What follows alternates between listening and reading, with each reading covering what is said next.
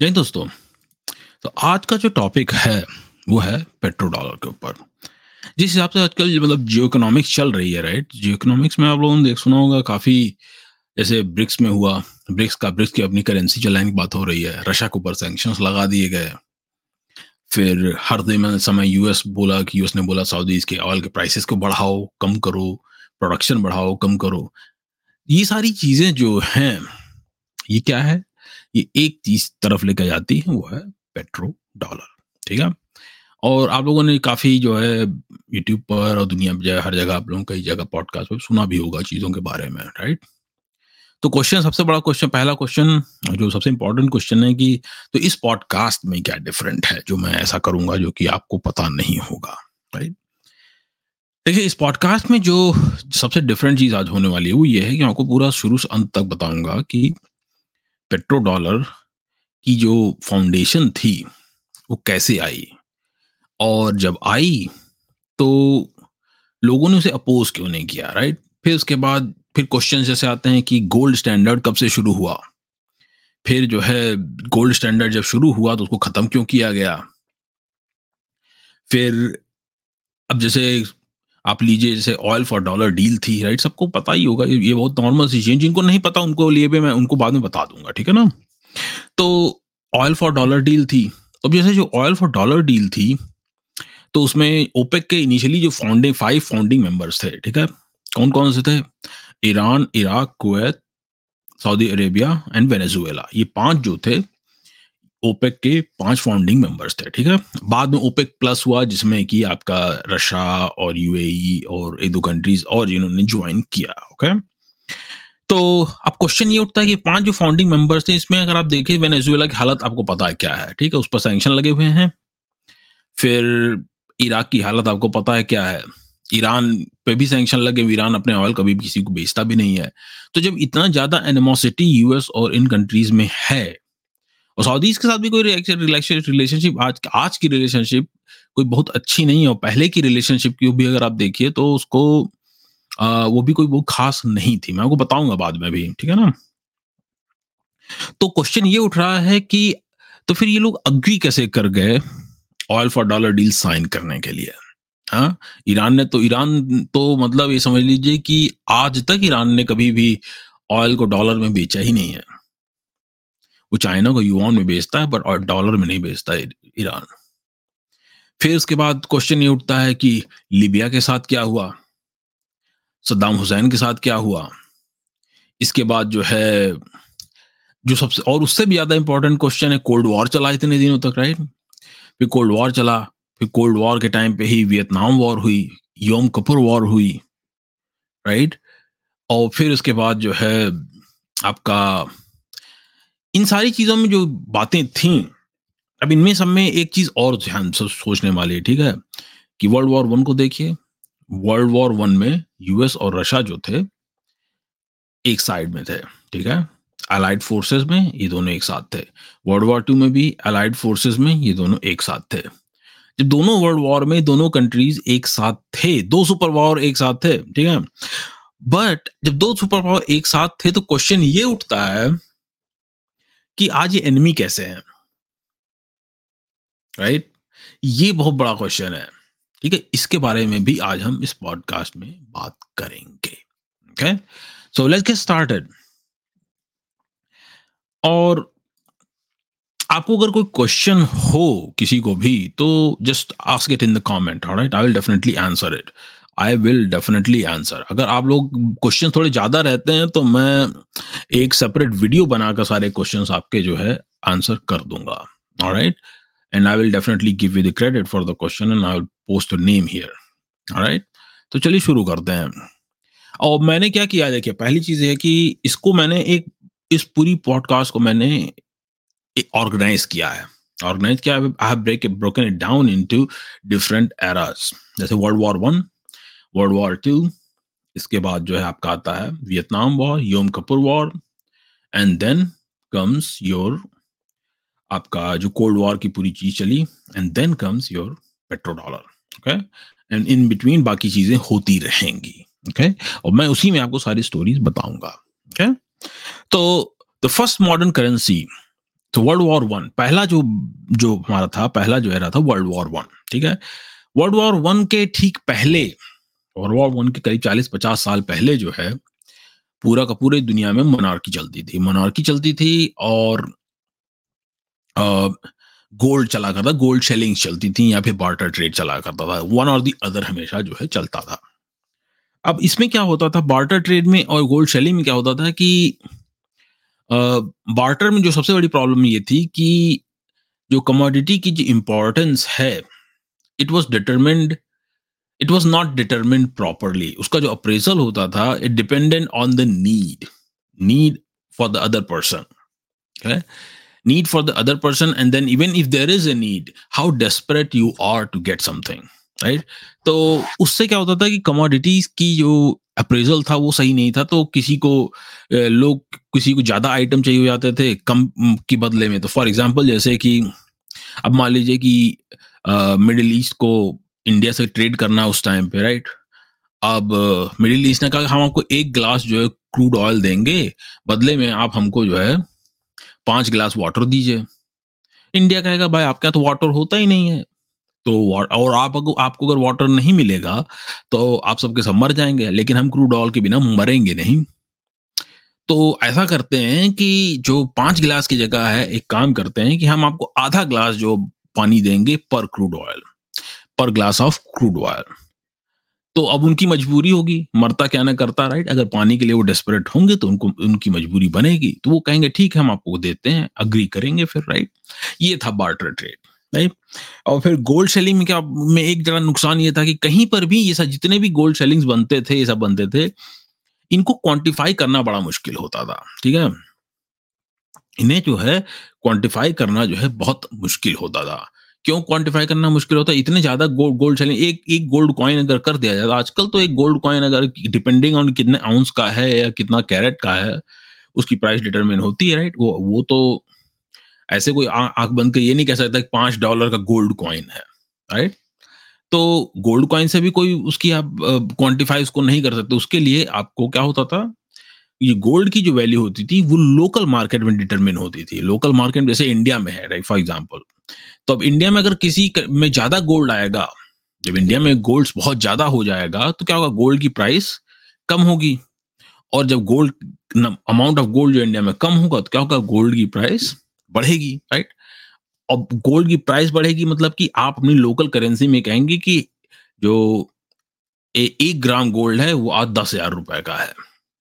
और फिर कुछ समय के बाद अगर मान लीजिए गोल्ड आपके यहाँ कम हो जाता है तो वही फिर जो है बीस हज़ार का हो जाएगा। ऐसे जो है गोल्ड से भी जो है तो गोल्ड की प्राइसिंग क्या होती है? लोकली स्टैब्लिश होती है, वो भी इंटरनेशनली स्टैब्लिश नहीं होती। तो खैर, अब बात होती है कि गोल्ड स्टैंडर्ड शुरू कहाँ से हुआ। ये 1821 में पहले जो बार्टर ट्रेड और गोल्ड सेलिंग का सब होता था, जहाँ पे कुछ चीज़ें क्वांटिफाइड नहीं थी या पे उसके अप्रेजल सही नहीं थे तो यूनाइटेड किंगडम ने जो उनकी कॉलोनीज थी, हर जगह से गोल्ड वगैरह लूटा स्पेशली इंडिया से, इन्होंने बहुत गोल्ड लूटा, ठीक है? गोल्ड लूटा और गोल्ड लूट कर इनके बाद जब सफिशियंट जो है गोल्ड आ गया तो इन्होंने कहा कि भाई ठीक है अब हम गोल्ड की शेलिंग वगैरह या बार्टर करने के बजाय हम क्या करेंगे कि हम जो है ये गोल्ड बैग्ड करेंसी का हम एक सिस्टम निकालते हैं। जी, हमारी जो ब्रिटिश पाउंड है स्टर्लिंग है, ये करेंसी जो है गोल्ड बैग्ड रहेगी और हम अब जो ट्रेड करेंगे, वो हमारी पाउंड में ही हम करेंगे। हम पाउंड में ट्रेड करेंगे और ट्रेड करेंगे और अगर किसी भी कंट्री को हमारे पाउंड की बजाय जो है गोल्ड लेना होगा तो ले लेगा। अब होता क्या था कि 1821 के अराउंड जो है मोस्ट ऑफ़ द कंट्रीज़ जो थे, वो कॉलोनाइज थे। या तो फ्रेंच कॉलोनाइज थे, या फिर यूके कॉलोनाइज थे, या फिर स्पेनिश कॉलोनाइज ऐसे करके मतलब पोर्टुगीज कॉलोनाइजेशन था या स्पेनिश कॉलोनाइजेशन ऐसे था। ठीक है? लेकिन जब ये सारे कंट्रीज़ जब चूँकि कॉलोनाइज थे तो होता क्या था कि भाई जहाँ जहाँ पे यूके के कॉलोनाइज कॉलोनीज थी, वहाँ वहाँ पर यूके अपना जो है पाउंड लेके चिपका देता था। और सारे, उन सारी जगहों पर वो अपने पाउंड में ट्रेड करा लेता था। और वैसे ही फ्रेंच वगैरह सब, और एक्चुअली जो ट्रेड की बात होती थी, वो यूरोपियन कंट्रीज़ आपस में ट्रेड की बात करते थे। तो ये जो गोल्ड स्टैंडर्ड जो इंट्रोड्यूस किया गया था, वो इंट्रोड्यूस किया गया था यूरोपियन कंट्रीज़ के आपस में ट्रेड करने के लिए including US US even though Europe का पार्ट नहीं है बट उनको भी शामिल शामिल कर लिया गया था, क्योंकि सबके सब यूरोपियंस ही तो थे राइट अब, और दूसरा जो, अब ये तो था ऑन पेपर जो है मैंने जो भी बताया कि gold standard provided monetary discipline monetary discipline का जो जो यहाँ जो टर्म यूज़ किया गया है ये आर्टिकुलेटेड टर्म है तो ये इसलिए यूज़ किया गया है कि जो क्वांटिफाई जिसको मैंने कहा तो वो वही डिसिप्लिन का वही मतलब है कि मतलब आप आ, उस चीज़ को आप जो है कर पाते हैं कि नहीं कर पाते हैं? मतलब कि आप उस उसको उसको कितना जो है, आप उसको कितना वैल्यू कर पाते हैं? उसको कितना आप जो है कैलकुलेट कर पाते हैं सारी चीज़ें जो हैं, वो। और तो अब तो गवर्नमेंट तो गवर्नमेंट को क्या होता था कि गवर्नमेंट को प्रॉब्लम होती थी कि उनको डोमेस्टिक करेंसी को गोल्ड में रिक्वेस्ट पे कन्वर्ट करना पड़ता था। तो उससे होता क्या था कि वो जो लिमिटेड अमाउंट जो था, वही प्रिंट कर सकते थे। क्यों? क्योंकि अगर आप, जितना आपके पास गोल्ड है, उससे ज़्यादा के हिसाब से आप प्रिंट करते हैं तो क्या होगा कि आप, जो आपका collateral gold is what is gold actually ठीक है? गोल्ड क्या है? गोल्ड इज़ कोलेट्रल जब आप किसी को कर्ज देते हैं तो हम कहते हैं कि गोल्ड इज़ द कोलेट्रल मतलब जैसे जैसे अब इंडिया मान लीजिए फॉर एग्ज़ाम्पल राइट जैसे मान लीजिए कि आप अपने दोस्त से कोई कर्ज लेते हैं या जमींदारी सिस्टम में पहले क्या होता था कि मुनीम वगैरह साहब ने देखा होगा हिंदी पिक्चर में कि मुनीम से गए कर्ज मांगने राइट क्या होता था? मुनीम वगैरह कर्ज देते थे कहते थे अरे तो तुम कोलेट्रल कितना रखोगी? उसका मुझे टर्म याद नहीं आ रहा है कि आ, हिंदी में क्या उसको वर्ड क्या यूज़ करते हैं अभी याद नहीं है। क्या यार? खैर तो तो वो कोलेट्रल जो यूज़ करते थे मांगते थे वो लोग राइट कोलेट्रल क्या होता था? गारंटी होता था कि अगर आप जो लोन पे नहीं कर सकते देन आपकी जो प्रॉपर्टी है, वो प्रॉपर्टी या जो भी आप कोलेट्रल रखते हैं that guarantees the payment okay collateral is the guarantee of the payment ये चीज़ होती थी। ठीक? तो जो इंटरनेशनल मार्केट में क्या होता है इंटरनेशनल मार्केट में इंपोर्ट एक्सपोर्ट करने के लिए आपको जब कोलेट्रल की ज़रूरत होती है तो आप एक कॉमन चीज़ पकड़ते हैं।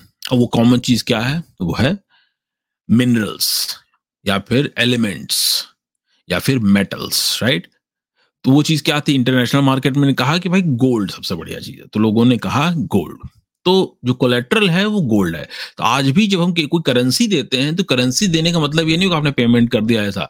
करेंसी सिर्फ़ होती है क्वांटिफाई करने के लिए चीज़ों को, ताकि गोल्ड का उतना अमाउंट जो है, वो कोलेट्रल उस कंट्री के लिए के यहाँ हो जाता है। ठीक?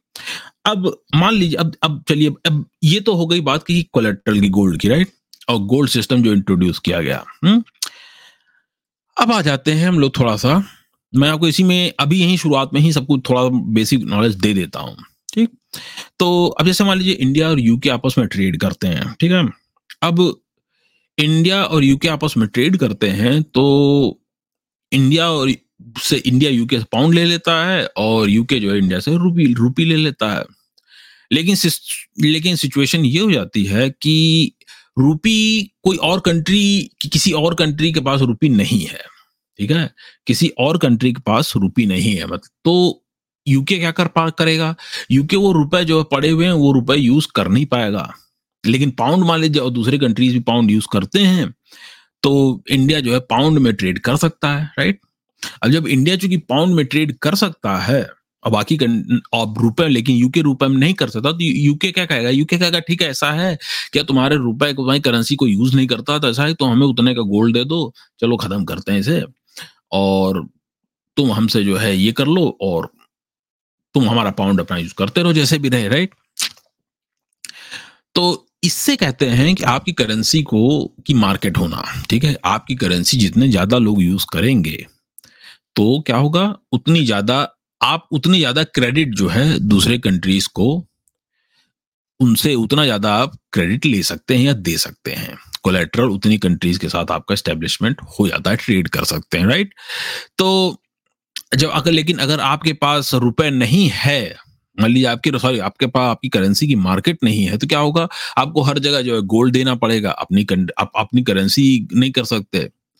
तो आप या तो आप अपनी करेंसी में करिए या फिर उस करेंसी में ट्रेड करिए जो कि जो कि हर जगह मौजूद है राइट इसीलिए आपको फॉरेन एक्सचेंज रिज़र्व की जो फॉरेन एक्सचेंज रिज़र्व की ज़रूरत पड़ती है, ताकि आपके पास वो वो करेंसी मौजूद रहे जो कि हर जगह यूज़ होती है ओके अब ये तो था 1870 1821 से ये चीज़ शुरू हुई। इसके बाद 1871 आते आते क्या हुआ कि जो जो गोल्ड ये जो जो गोल्ड से करेंसी को बैक करने का जो सिस्टम था गोल्ड बैकिंग था करेंसी का तो ये जो सिस्टम था ये आ, सबने अडॉप्ट किया। जर्मनी ने अडॉप्ट किया और दूसरे जो यूरोपियन कंट्रीज़ थे सबने अडॉप्ट किया ठीक है?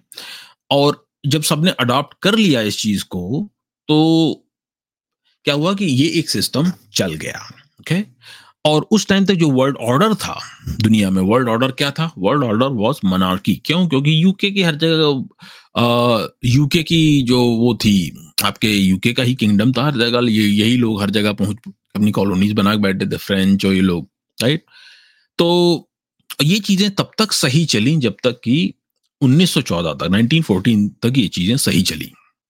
और 1948 में शुरू हुआ वर्ल्ड वॉर वन अब मैं वर्ल्ड वॉर वन की तो बहुत डिटेल में तो नहीं जाऊँगा, बस इतना बता दूँगा कि वो फ्रांस का जो ड्यूक था, उसका एसेसिनेशन हुआ था तो उसके बाद से ही जो है शुरू हुआ।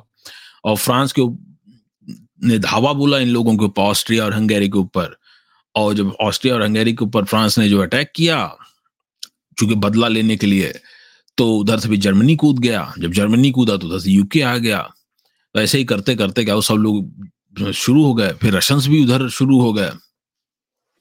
रशियंस भी ज्वाइन कर लिए रशियंस ने जो सर्बिया को पस, इन सबने मिलकर एक्चुअली सर्बिया के ऊपर पहले अटैक किया था आ, फ्रांस वगैरह ने। और सर्बिया के ऊपर किया था बट जो भी अटैक जिसने भी जिसके ऊपर भी किया ठीक है उस पर अब अपन हम लोग नहीं जाएँगे इतना ज़्यादा डिटेल में। लेकिन सर तो बेसिकली एक अलाइड पावर्स थी अलाइड पावर्स थी तो उसमें क्या हुआ आपका कि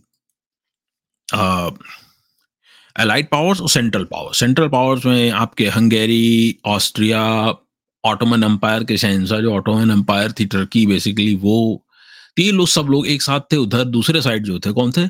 यूएस रशिया और फ्रांस यूके ये सारे कंट्रीज़ थे, ठीक है? और 1917 आते आते रशियंस जो है, उनके खुद के यहाँ जो है, उनकी रिवोल्ट हो गया था रशियन रेवोल्यूशन आ गया था तो उस वजह से रशिया ने विड्रॉ कर लिया। और 1917 में यूएस इन्वॉल्व हो गया था उसके बाद वर्ल्ड वॉर वन में ओके तो मैं ये सब क्यों बता रहा हूँ? मैं इसलिए बता रहा हूँ ये सब क्योंकि जब वर्ल्ड वॉर वन शुरू हुआ तो उस टाइम क्या हुआ? ग्लोबल जो इकोनॉमी थी, उसकी वाट लग गई पूरी तरीके से, ठीक है? और इकोनॉमी पूरी खराब हो गई। तो जब इकोनॉमी खराब हो गई हर जगह की, हर जगह जो है, बहुत तगड़ा जो है हाइपर इन्फ्लेशन शुरू हो गया। और चूँकि गोल्ड बैग्ड करेंसीज थी तो लोग एक लिमिटेड प्रिंट कर पाते थे। लिमिटेड प्रिंटिंग की वजह से क्या हो रहा था? इनकी इकोनॉमी बहुत ज़्यादा सफ़र हो रही थी। तो जो इन्फ्लेशन शुरू हुआ, वो उसके बाद भी वॉर के बाद वर्ल्ड वॉर के बाद भी ये बना रहा। हुँ? तो उस टाइम क्या हुआ कि जब वॉर शुरू हुआ तो वॉर के बीच में भी जो है एक बार पहले सारे सारे कंट्रीज़ ने क्या किया? अपनी गोल्ड बैकिंग जो है हटाई। करेंसीज को अपने जो है गोल्ड से बैकिंग करने से हटा दिया, ठीक? तो इसको मैंने यहाँ पे फ्लो फ्लो डायग्राम एक बनाया है पूरी चीज़ का कि गोल्ड स्टैंडर्ड बिगिन सेवन में। जब सबने अडॉप्ट किया तो गोल्ड स्टैंडर्ड शुरू हो गया। वर्ल्ड वॉर वन हुआ उसके बाद। वर्ल्ड वॉर वन के बाद क्या हुआ? इंटर वॉर पीरियड आया। इंटर वॉर पीरियड क्या होता है? जिसमें कि एक कूल डाउन होता है कि मतलब जो वॉर वॉर हो गया, आप सब लोग थक गए हैं, छोड़ो यार, शांत बैठते हैं। दैट पीरियड ठीक है? जहाँ पर लोग रिकवर करने की कोशिश कर रहे हैं बिज़नेस को दोबारा से सही करने की कोशिश कर रहे हैं, अपनी इकोनॉमी बचाने की कोशिश कर रहे हैं, ये सारे चीज़ें चल रही हैं, ठीक है? फिर, लेकिन ये चीज़ें चूँकि चली नहीं, संभली नहीं, और एक कंट्री था जो बचा हुआ था इन सारी चीज़ों से, वो था यूएस ठीक? तो यूएस ने क्या किया? कि यूएस ने कुछ बड़े बैड गलत डिसीज़न लिए तो ग्रेट डिप्रेशन आ गया। फिर ग्रेट डिप्रेशन के बाद क्या हुआ? कि 1930 में दोबारा से गोल्ड से अबेंडन किया कंट्रीज़ ने। उसके बाद वर्ल्ड वॉर टू हो गया। वर्ल्ड वॉर टू के बाद आया 1944 में ब्रेंटन वुड्स अग्रीमेंट ओके तो अब आ जाते हैं हम लोग वापस अपने वर्ल्ड वॉर के के टाइम पे और वर्ल्ड वॉर के बाद। अब जो वर्ल्ड वॉर खत्म हुआ तो वर्ल्ड वॉर में क्या हुआ कि the post war settlement known as treaty of Versailles exacerbated tensions and economic instability rather than fostering growth and cooperation. अब ट्रीटी ऑफ़ वर्साई में क्या हुआ? भाई, सब लोग शांत बैठ गए। चलिए, बंद करते हो गया।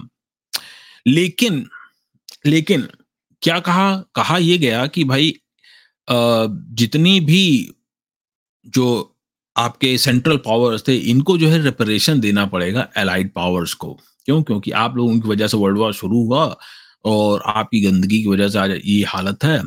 तो you will have to pay the reparation अब नंगा नहाएगा क्या? निचोड़ेगा क्या? वो जर्मनी का 1921 में जब जर्मनी से रेपरेशन के लिए कहा गया तो Germany reparation alone were fixed at 132 billion gold marks gold mark क्या होता है? गोल्ड मार्क है जर्मन करेंसी का जो नाम है उस टाइम पर, वो था गोल्ड मार्क हुआ करता था, ठीक है?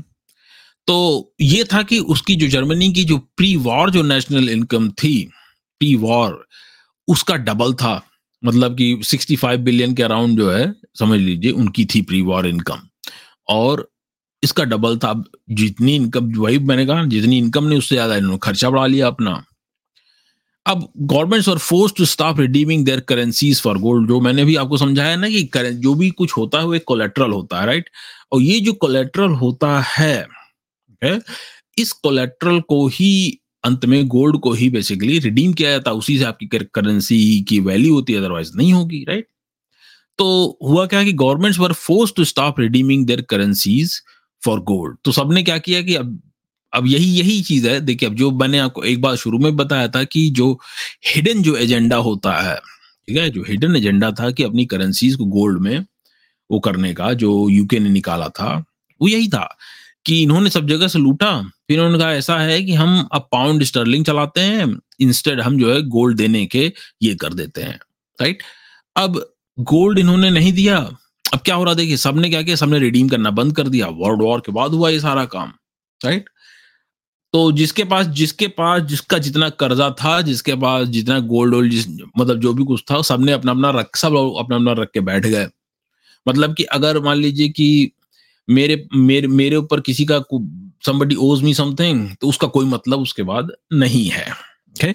तो चूँकि उसका कोई मतलब नहीं है उसके बाद तो क्या क्या बात बनती फिर बात ये होती है कि आ, किया क्या जाए अब इसमें हाँ वो जितना भी कुछ इन लोगों ने किया जितना भी लोगों ने दिमाग लगाया सब किया सब कुछ किया उसका कोई रियली जो है अंत में आ, कोई मतलब नहीं निकला गोल्ड वगैरह का सब करने का। और इस वजह से क्या हुआ कि इससे ग्लोबल इकोनॉमी को एक बड़ा बड़ा झटका लगा कि governments were governments were forced to redeem their मतलब अभी इसमें जो है रिडीम रिडीम क्या करेंगे? जिसके पास जितना कुछ सब पड़ा हुआ था तो कोई रिडीम नहीं कर पा रहा था। तो उससे क्या हुआ, लोग कंट्री जो, जिनके पास जो ट्रेड इम्बैलेंस इस चीज़ ने क्रिएट किया ट्रेड इम्बैलेंस क्रिएट किया तो जिसके पास जितना था, नहीं था जिसके पास, वो भिखारी बन गया, जिसके पास था वो अमीर बना रहा। Right The defeated countries had no goal to pay their reparation. Of course, defeated countries had no goal to pay reparation. अगर कोई guess कर सकता है क्यों नहीं था Their economies were exhausted and the peace terms offered little hope for earning gold through exports. अब question ये उठता है कि गोल्ड क्यों नहीं बचा था इनके पास गोल्ड इसलिए नहीं बचा था कि जब पहले वॉर होता था तो लोग जो लूट खसोट के लेके जाते थे तो क्या लेके जाते थे? गोल्ड लेके जाते थे। तो जो भी कंट्री जीतती थी, वो तो लूट सारा गोल्ड लेके चले गए। जब गोल्ड सारा लूट गया, आपका तो बचा क्या आपके पास फिर? राइट तो जब कुछ बचा नहीं पे करने के लिए गोल्ड लूटने के लूटने के बाद जब कुछ बचा ही नहीं तो हालत तो खराब होगी होगी राइट ना तो अब रेपरेशन गोल्ड के बिना जो है, लोग रेपरेशन मनी ही नहीं बचा इनके पास तो देने कोई मतलब नहीं। यूएस ने कहा कि भाई हम रिफ्यूज ही नहीं US refuse to consolidate anything और एलाइज का डेट भी यूएस ने भी कह दिया कि भाई हमारे जो जो एलाइज है इनका कोई डेट जो है, वो कैंसिल नहीं करेंगे। आप हमें पे करिए, खर्चा हुआ है हमारा राइट तो तो जब वर्ल्ड वॉर वन हुआ वर्ल्ड वॉर ठीक बाद जो है Germany Austria Hungarian Polish and Bulgarian monetary systems they collapsed ठीक है? हाइपर इन्फ्लेशन की वजह से। United States loaned money to Germany through the Dawes plan this loan along with private investments, enabled the defeated countries to make scale down reparation payments. Dawes plan Dawes जो Dawes जो थे, ये Charles DOS एक थे economist थे America की। इन्होंने कहा कि देखिए जो जब इस टाइप सिचुएशन होती है, उनका जो प्लान था, मैं बता रहा हूँ। कि उसमें जब आप मार्केट में मनी पंप करते हैं तो it boost the economy it's like jump starting the economy jump start term कहाँ से आता है? जंप स्टार्ट टर्म आता है जब आपकी कार जो होती है, कार की बैटरी डेड होती है तो उसमें कोई भी स्टैटिक चार्ज नहीं बचता है तो क्या होता है? कार स्टार्ट नहीं होती राइट तो आपको उसमें क्या होता है? जंपर केबल लगाना होता है, दूसरी बैटरी से लाना पड़ता है और उसके अंदर जो रिवर्स केमिकल रिएक्शन होता है, उसको स्टार्ट करना होता है। उसको स्टार्ट करने के क्या होता है? दो जगह प्लग लगाते हैं and it jump start it right तो वो चीज़। वहाँ से जंप स्टार्ट टर्म आया। तो यहाँ पर क्या हुआ कि ये डॉस प्लान में ने यही कहा कि भाई आप अपनी इकोनॉमी इनकी इकोनॉमी गिरी हुई है, इनमें आप अगर आप मनी जो है डालेंगे तो इनकी इकोनॉमी सही हो जाएगी। और आपको आपका पैसा मिलेगा। क्यों? क्योंकि भाई खराब इकोनॉमी है, खराब इकोनॉमी आप इन्वेस्ट करेंगे then you are gonna get you are bound to get more return for your investment or जो है उसका बहुत ज़्यादा होगा। तो यूएस अग्री किया और यूएस ने सब किया तो सब लोग उस पोजीशन में आ गए अल्टीमेटली कि दे वर रेडी टू पे और यूएस ने कहा कि यूएस ने जो इनके अलाइज थे, इनसे जो है बहुत थोड़ा ही जो है, बहुत ही स्मॉल फ्रैक्शन जो है रिपरेशन का यूएस ने लिया। और बाकी कैंसिल कर दिया इन्होंने उठा के, जो बाकी डेट था एलाइज का, सबका जो है इंक्लूडिंग रशिया का और फ्रांस का, इसके बाद आपका यूके का स्पेशली यूके का। ठीक है? यूके और फ्रांस का स्पेशली तो इसको इन्होंने कैंसिल कर दिया। अब यहाँ पर देखिए सारी पॉलिटिक्स चल रही है। कैंसिल ऐसे थोड़ी क्या गया कि there is no such thing as free lunch समझ ये सारी कैंसिल किया गया। आगे याद दिलाने के लिए कैंसिल किया गया कि देखो, मैंने तुम्हारे लिए ये किया था। ठीक है? अब जब ये सब चीज़ें हो रही थी तो ऐसा तो नहीं कैंसिल कर दिया तो अब सब कुछ मस्त एकदम हो गया राइट तो gold standard is reestablish in mid 1920 तो वर्ल्ड वॉर के दौरान जो है उसको खत्म कर दिया गया था गोल्ड स्टैंडर्ड को। उसके बाद दोबारा से 1920 के अराउंड जो है मिड में जो है, उसे शुरू किया गया। But plague the monetary system. Of course, it will, imbalance will plague the monetary system, but why? Because there was no gold left. जो आपके सेंट्रल पावर्स थी, इनके पास कोई गोल्ड नहीं बचा था। जो मैंने बताया आपको पहले, कि अगर किसी ने अपना कोलेट्रल पे नहीं किया राइट? अपने करेंसी करेंसी भले रहे, लेकिन अगर आपका कोई गोल्ड ही लूट के ले जाता है तो फिर आपके पास क्या बचता है? कुछ नहीं। उससे आपकी इकोनॉमी कहाँ सही होगी? तो ट्रेड इम्बैलेंस तो वहीं से तो क्रिएट होगा ना? क्यों? क्योंकि पहली बात, आप एक दूसरे को चीज़ें दे नहीं रहे हैं, दूसरा और मतलब दे भी अगर, देना भी अगर आप चाह रहे हैं तो सामने वाला लेगा नहीं ना, क्योंकि आपके पास पेमेंट करने के लिए कुछ है नहीं, राइट? तो और जो प्री वॉर जो fixed exchange rate but no longer exchange rates no longer reflected the relative economic strength of major countries अब वर्ल्ड वॉर के बाद क्या हुआ था कि जो इन सब के ट्रेड खराब हो गए थे इंटरनेशनल ट्रेड और ग्लोबल ट्रेड इनकी लोकल इकोनॉमीज हर चीज़ पर बहुत तगड़ा असर पड़ा था। ठीक है? तो उससे क्या हुआ था कि जो यूके का जो पाउंड था पाउंड टू द पाउंडिंग तो पाउंड का जो दोबारा से पाउंड बहुत ओवर वैल्यूड था। क्यों था ओवर वैल्यूड क्योंकि जो भी कंट्रीज़ पाउंड यूज़ करते थे, उन लोगों ने पाउंड को डंप कर दिया। क्यों? क्योंकि भाई वर्ल्ड वॉर हुआ वर्ल्ड वॉर में तो साइड ली गई साइड ली गई तो काफ़ी कंट्रीज़ जो है हट गए। और उस दौरान जब जब यूके वर्ल्ड वॉर वन में हुआ एंगेज तो जो इनकी काफ़ी कॉलोनीज थी, पहले तो वर्ल्ड वॉर वन में छुटकारा पाए, जैसे अफ़गानिस्तान था। जब यूके इन्वेज हुआ तो यूके और यूके और अफ़गानिस्तान में जो है यूके अफगान वॉर हुआ, जिसमें कि अफ़गानिस्तान ने यूके को हरा दिया था। तो वहाँ से फिर अफ़गानिस्तान एक फ्री कंट्री बन गया था। तो ऐसे बहुत सारे आपको एग्ज़ाम्पल थ्रू आउट हिस्ट्री मिल जाएँगे। और वर्ल्ड वॉर वन में उस दौरान जो 1920s में ये भी हुआ कि स्टैब्लिश किया गया कि यूएस डॉलर और जो फ्रेंच फ्रांक है, ये अंडर वैल्यूड थे। क्यों थे? क्योंकि यूएस चूँकि एक बड़ी इकोनॉमी ऑलरेडी था तो यूएस ने हर जगह अपने चीज़ें धीरे धीरे करके एक्सपोर्ट्स अपने बढ़ाना शुरू कर दिया था। क्यों? क्योंकि जर्मनी में और जो इनकी जो सेंट्रल पावर्स थी बेसिकली राइट जहाँ पर इकोनॉमी डूबी थी तो उनको उन्होंने हेल्प किया। हेल्प करके उनकी बढ़ा, बढ़ाया तो अपने जो इन्वेस्टमेंट किया था, इनको वहाँ से आर मिलना शुरू हो गया था। तो उससे यूएस की इकोनॉमी सही हुई डॉलर इंप्रूव कर गया था उससे। और डॉलर इंप्रूव किया, फ्रांस के साथ भी यही हुआ। फ्रांस के जो है, अफ्रीका में इन्वेस्टमेंट्स थे। तो अफ्रीका में इन्वेस्टमेंट थे फ्रांस के तो फ्रांस को वहाँ से काफ़ी फ़ायदा हुआ।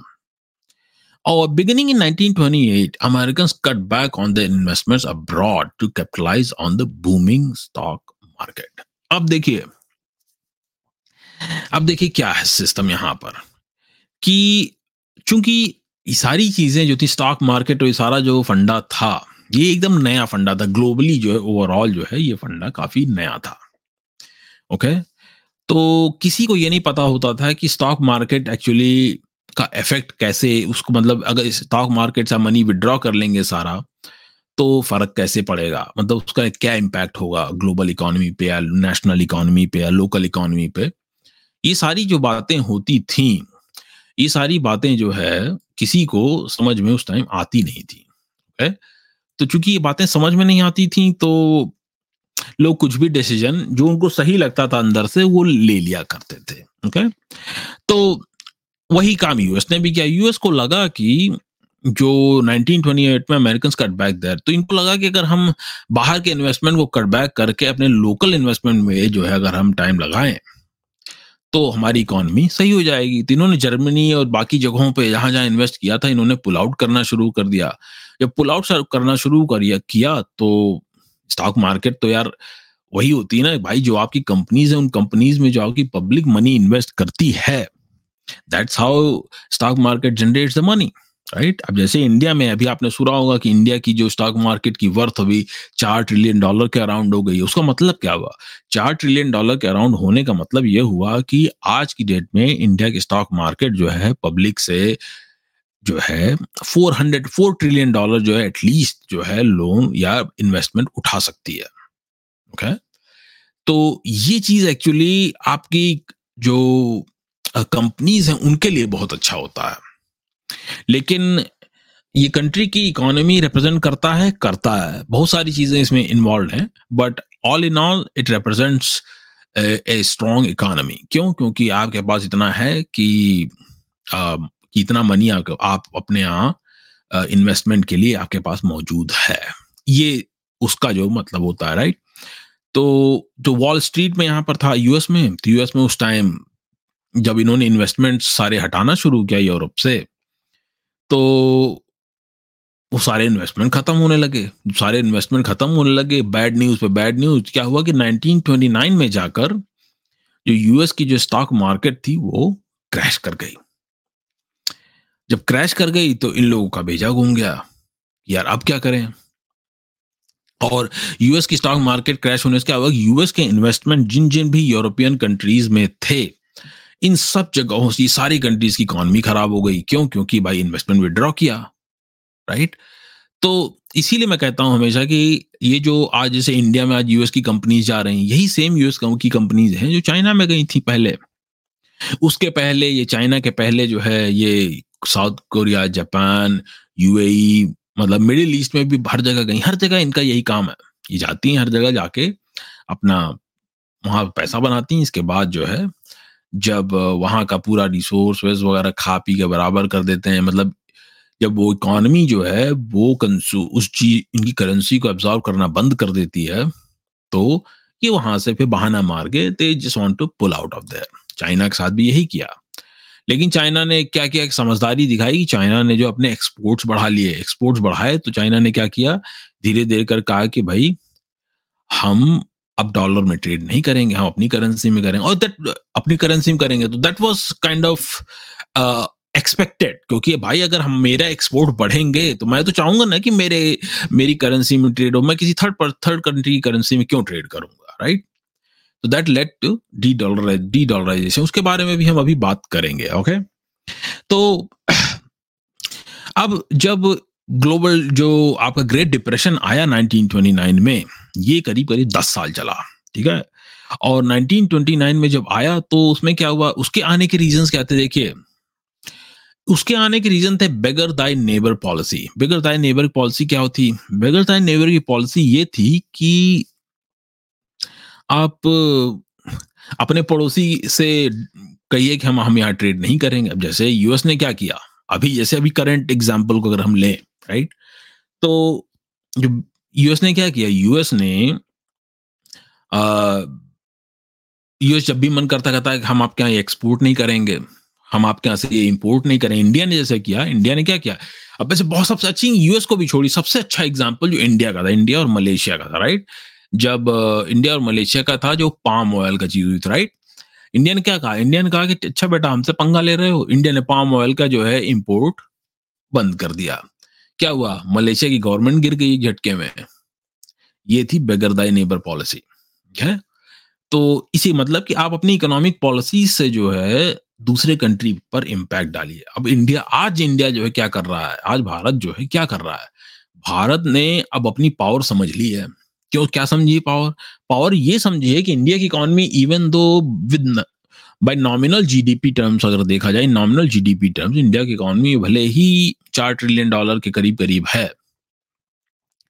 लेकिन जो परचेसिंग पावर पैरिटी के टर्म में इंडिया की इकोनॉमी करीब करीब 11 प्लस ट्रिलियन डॉलर की है। ठीक है? मतलब थ्री टाइम्स ज़्यादा है उस चीज़ से। तो जब इंडिया की इकोनॉमी 11 ट्रिलियन डॉलर्स की है, और परचेजिंग पावर पैरिटी ही रियल जो है मेजर होता है किसी कंट्री की इकोनॉमी का, कि आप क्या परचेजिंग पावर कितनी है। तो 11 ट्रिलियन डॉलर की प्लस है तो और तीसरे नंबर पर इंडिया ऑलरेडी आ जाता है in terms in in these terms तो वो, उस वजह से क्या हो रहा है कि जो इनके, आपके यहाँ जो कंज्यूमर हैं, आपके यहाँ जो, आपकी जो असली पावर है कि बेटा हम ही लेते हैं और हम अपने यहाँ प्रोड्यूस भी करके, अपने यहाँ कंज्यूम भी कर जाएँगे, ये एक बहुत ही यूनिक चीज़ है। अगर आप ग्लोबली देखिए तो। चाइना ने क्या किया? चाइना ने अपनी इकोनॉमी बनाई राइट चाइना ने अपनी इकोनॉमी बनाई तो चाइना ने क्या किया कि अपने चाइना ने मैन्युफैक्चर तो किया, लेकिन चाइना अपने यहाँ कंज्यूम नहीं करा पा रहा था। चाइना उसको एक्सपोर्ट हर जगह करने में बिज़ी था। उसके अपने लोकल कंज्यूम कंजम्पशन जो था वो कम था।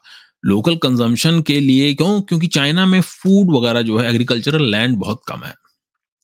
तो बहुत सारी चीज़ों का जो कंजम्पशन है चाइना में नहीं होता। और जो अब जो ये जो टॉयस बनाते हैं भूसा भर भर के और ओ, कुछ तो भर भर के स्टायरोफोम के इधर उधर जो टॉयस बना उससे तो आप कंज्यूम उसको उसको आप कितना कंज्यूम करेंगे राइट लेकिन इंडिया में खासियत क्या है कि इंडिया की इकोनॉमी में खासियत ये है कि रोबस्ट हो जाती है because of its agricultural infrastructure in agricultural landscape और साथ साथ में फिर एक young population young population teenagers की पॉपुलेशन है, जिनको जब देखो तब यूट्यूब फेसबुक देखना है राइट और पबजी खेलना है। तो ये क्या होता है, हर एरिया में जो है इंडिया में कंजम्पशन जो है, बहुत ज़्यादा है। तो इस वजह से इंडिया आज की डेट में जो बेगर दाइन नेबर की जो पॉलिसी है, ये लगा के इंडिया जो है बहुत सही सक्सेसफुल हो जा रहा है। अब देखिए बेगर दाइन नेबर में पाकिस्तान को इन्होंने बेगर बना ही दिया लिटरली बेगर बना दिया राइट तो खैर तो ये बेगर दाइन नेबर की पॉलिसी थी। By selling more and buying less abroad countries should have created jobs at home and improve their improve their balance of payment position but when countries export और तो बेसिकली जो इसमें मैंने यही समझाया कि इतना ज़्यादा वर्ल्ड वॉर के बाद लोग कॉशियस हो गए कंट्रीज़ कि लोगों ने आपस में इंपोर्ट और एक्सपोर्ट करना बंद कर दिया, पहली बात। दूसरी चीज़, दूसरा रीजन ये था कि जो गोल्ड वगैरह था, वो गोल्ड का जो एक्सचेंज गोल्ड गायब हो गया था वो जो बहुत सारे कंट्री से तो वो ट्रेड नहीं कर सकते थे। क्योंकि ट्रेड कर नहीं सकते थे तो उनके, वहाँ पर भी जो है बैलेंस ऑफ़ ट्रेड क्रिएट हुआ था बहुत ज़्यादा। राइट तो इस सब करते क्या हुआ अल्टीमेटली कि जो ऑस्ट्रेलिया ऑस्ट्रिया का जो लार्जेस्ट बैंक था वीना कर्दिस्तान वो 1931 में जाके कोलैप्स कर गया। और इस बहुत सारे बैंक जो ग्लोबली ओवरऑल जो है, ये क्रैश, जो कोलैप्स किए। जर्मनी में, हंगरी में, पोलैंड में, बुल्गारिया में, हर जगह यही हुआ, ठीक है? और तो ये हुआ कि भाई एक वर्ल्ड मॉनिटरिंग कॉन्फ्रेंस बुलाई गई 1933 में। तो कॉन्फ्रेंस में क्या डिसाइड किया गया कि ऐसा है कि हमें एक सेंट्रल जो है सिस्टम होना चाहिए। आ, लेकिन वो सारे सारे जो कोऑपरेशन का जो बातें सब फेल हो गया अल्टीमेटली जो है अब वर्ल्ड की अनएम्प्लॉयमेंट थी उस टाइम थर्टी परसेंट के करीब करीब बढ़ गई और वन नेशन एंड अदर सबके सबने 1930 आते आते क्या किया कि एक बार फिर से गोल्ड स्टैंडर्ड को अबेंडन कर दिया। ये हुआ क्या हुआ? ये करीब करीब ये दूसरी बार जो है गोल्ड का जो है अबेंडनमेंट हुआ है मतलब गोल्ड सिस्टम का। पहली बार नहीं, ऐसा नहीं था कि वो जो पेट्रो डॉलर आया उसी टाइम हुआ। उसके पहले, आप ध्यान दीजिए वर्ल्ड वॉर पहले दो बार ऑलरेडी अबेंडनमेंट हो चुका है, ठीक है? तो रीजनल ट्रेडिंग ब्लॉक्स बने, जो अपने आपस में जो दोस्त थे, वही लोग ट्रेड करते थे, जो कि अब जिस तरफ़ सारी चीज़ें जो है, अब बढ़ रही फिर से। लेकिन अभी क्या है वर्ल्ड वॉर नहीं हो रहा है, लेकिन चीज़ें उसी तरफ़ बढ़ रही हैं कि अब कंट्रीज़ जो है अपने फ्रेंडली कंट्रीज़ के साथ ट्रेडिंग का ट्रेड करती हैं, जिसको कहते हैं फ्रेंड शोरिंग यूएस अब अपने फ्रेंडली कंट्रीज़ के साथ जो है, वो करता है ट्रेड करता है और आपस में म्यूचुअल जो इन्वेस्टमेंट्स है एक्सपोर्ट्स वगैरह सब होते हैं, वो कराता है। जैसे अब इंडिया यूएस में आके इंडियन कंपनीज़ यूएस में आती हैं, यहाँ पे आके इन्वेस्टमेंट करती हैं, सब करती हैं, उसी तरीके से यूएस की कंपनीज़ इंडिया में जाके कर रही हैं। ठीक है?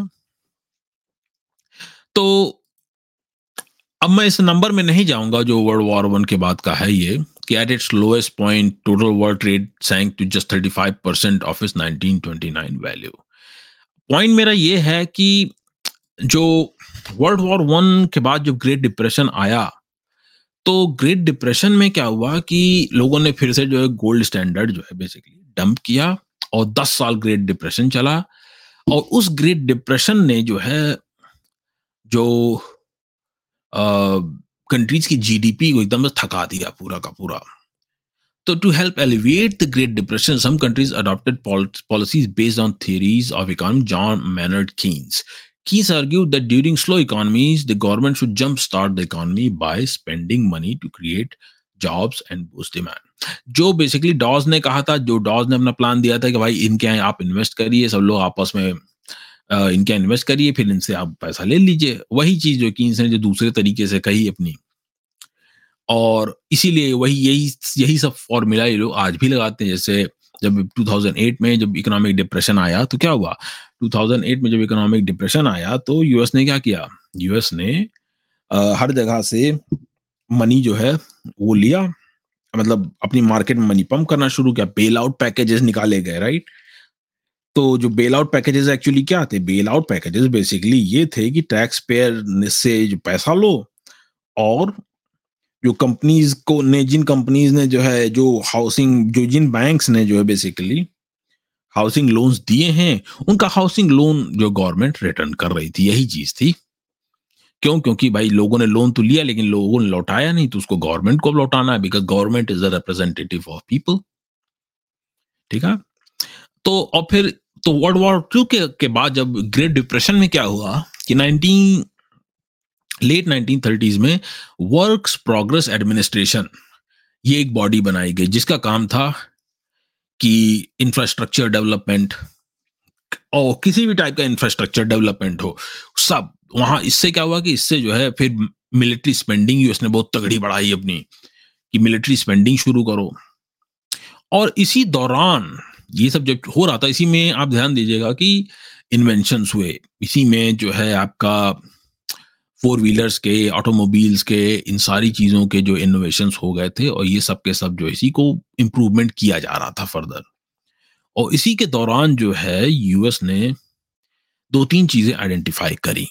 पहली बात कि military spending is very important war is good for the economy number one thing और दूसरी चीज़ oil is good for the economy two okay तो वर्ल्ड वॉर और ये बात मतलब अभी तक वर्ल्ड वॉर वन में जब चीज़ें हुई तो वर्ल्ड वॉर वन में व्हीकल्स यूज़ किए गए थे बट इतने ज़्यादा नहीं यूज़ किए गए थे बट किए गए थे। ओके और, लेकिन हो क्या रहा था? ऑयल जब नहीं रह रहा था तो लोगों की हालत ये खराब हो रही थी कि यार, बिना ऑयल के कैसे काम चलेगा?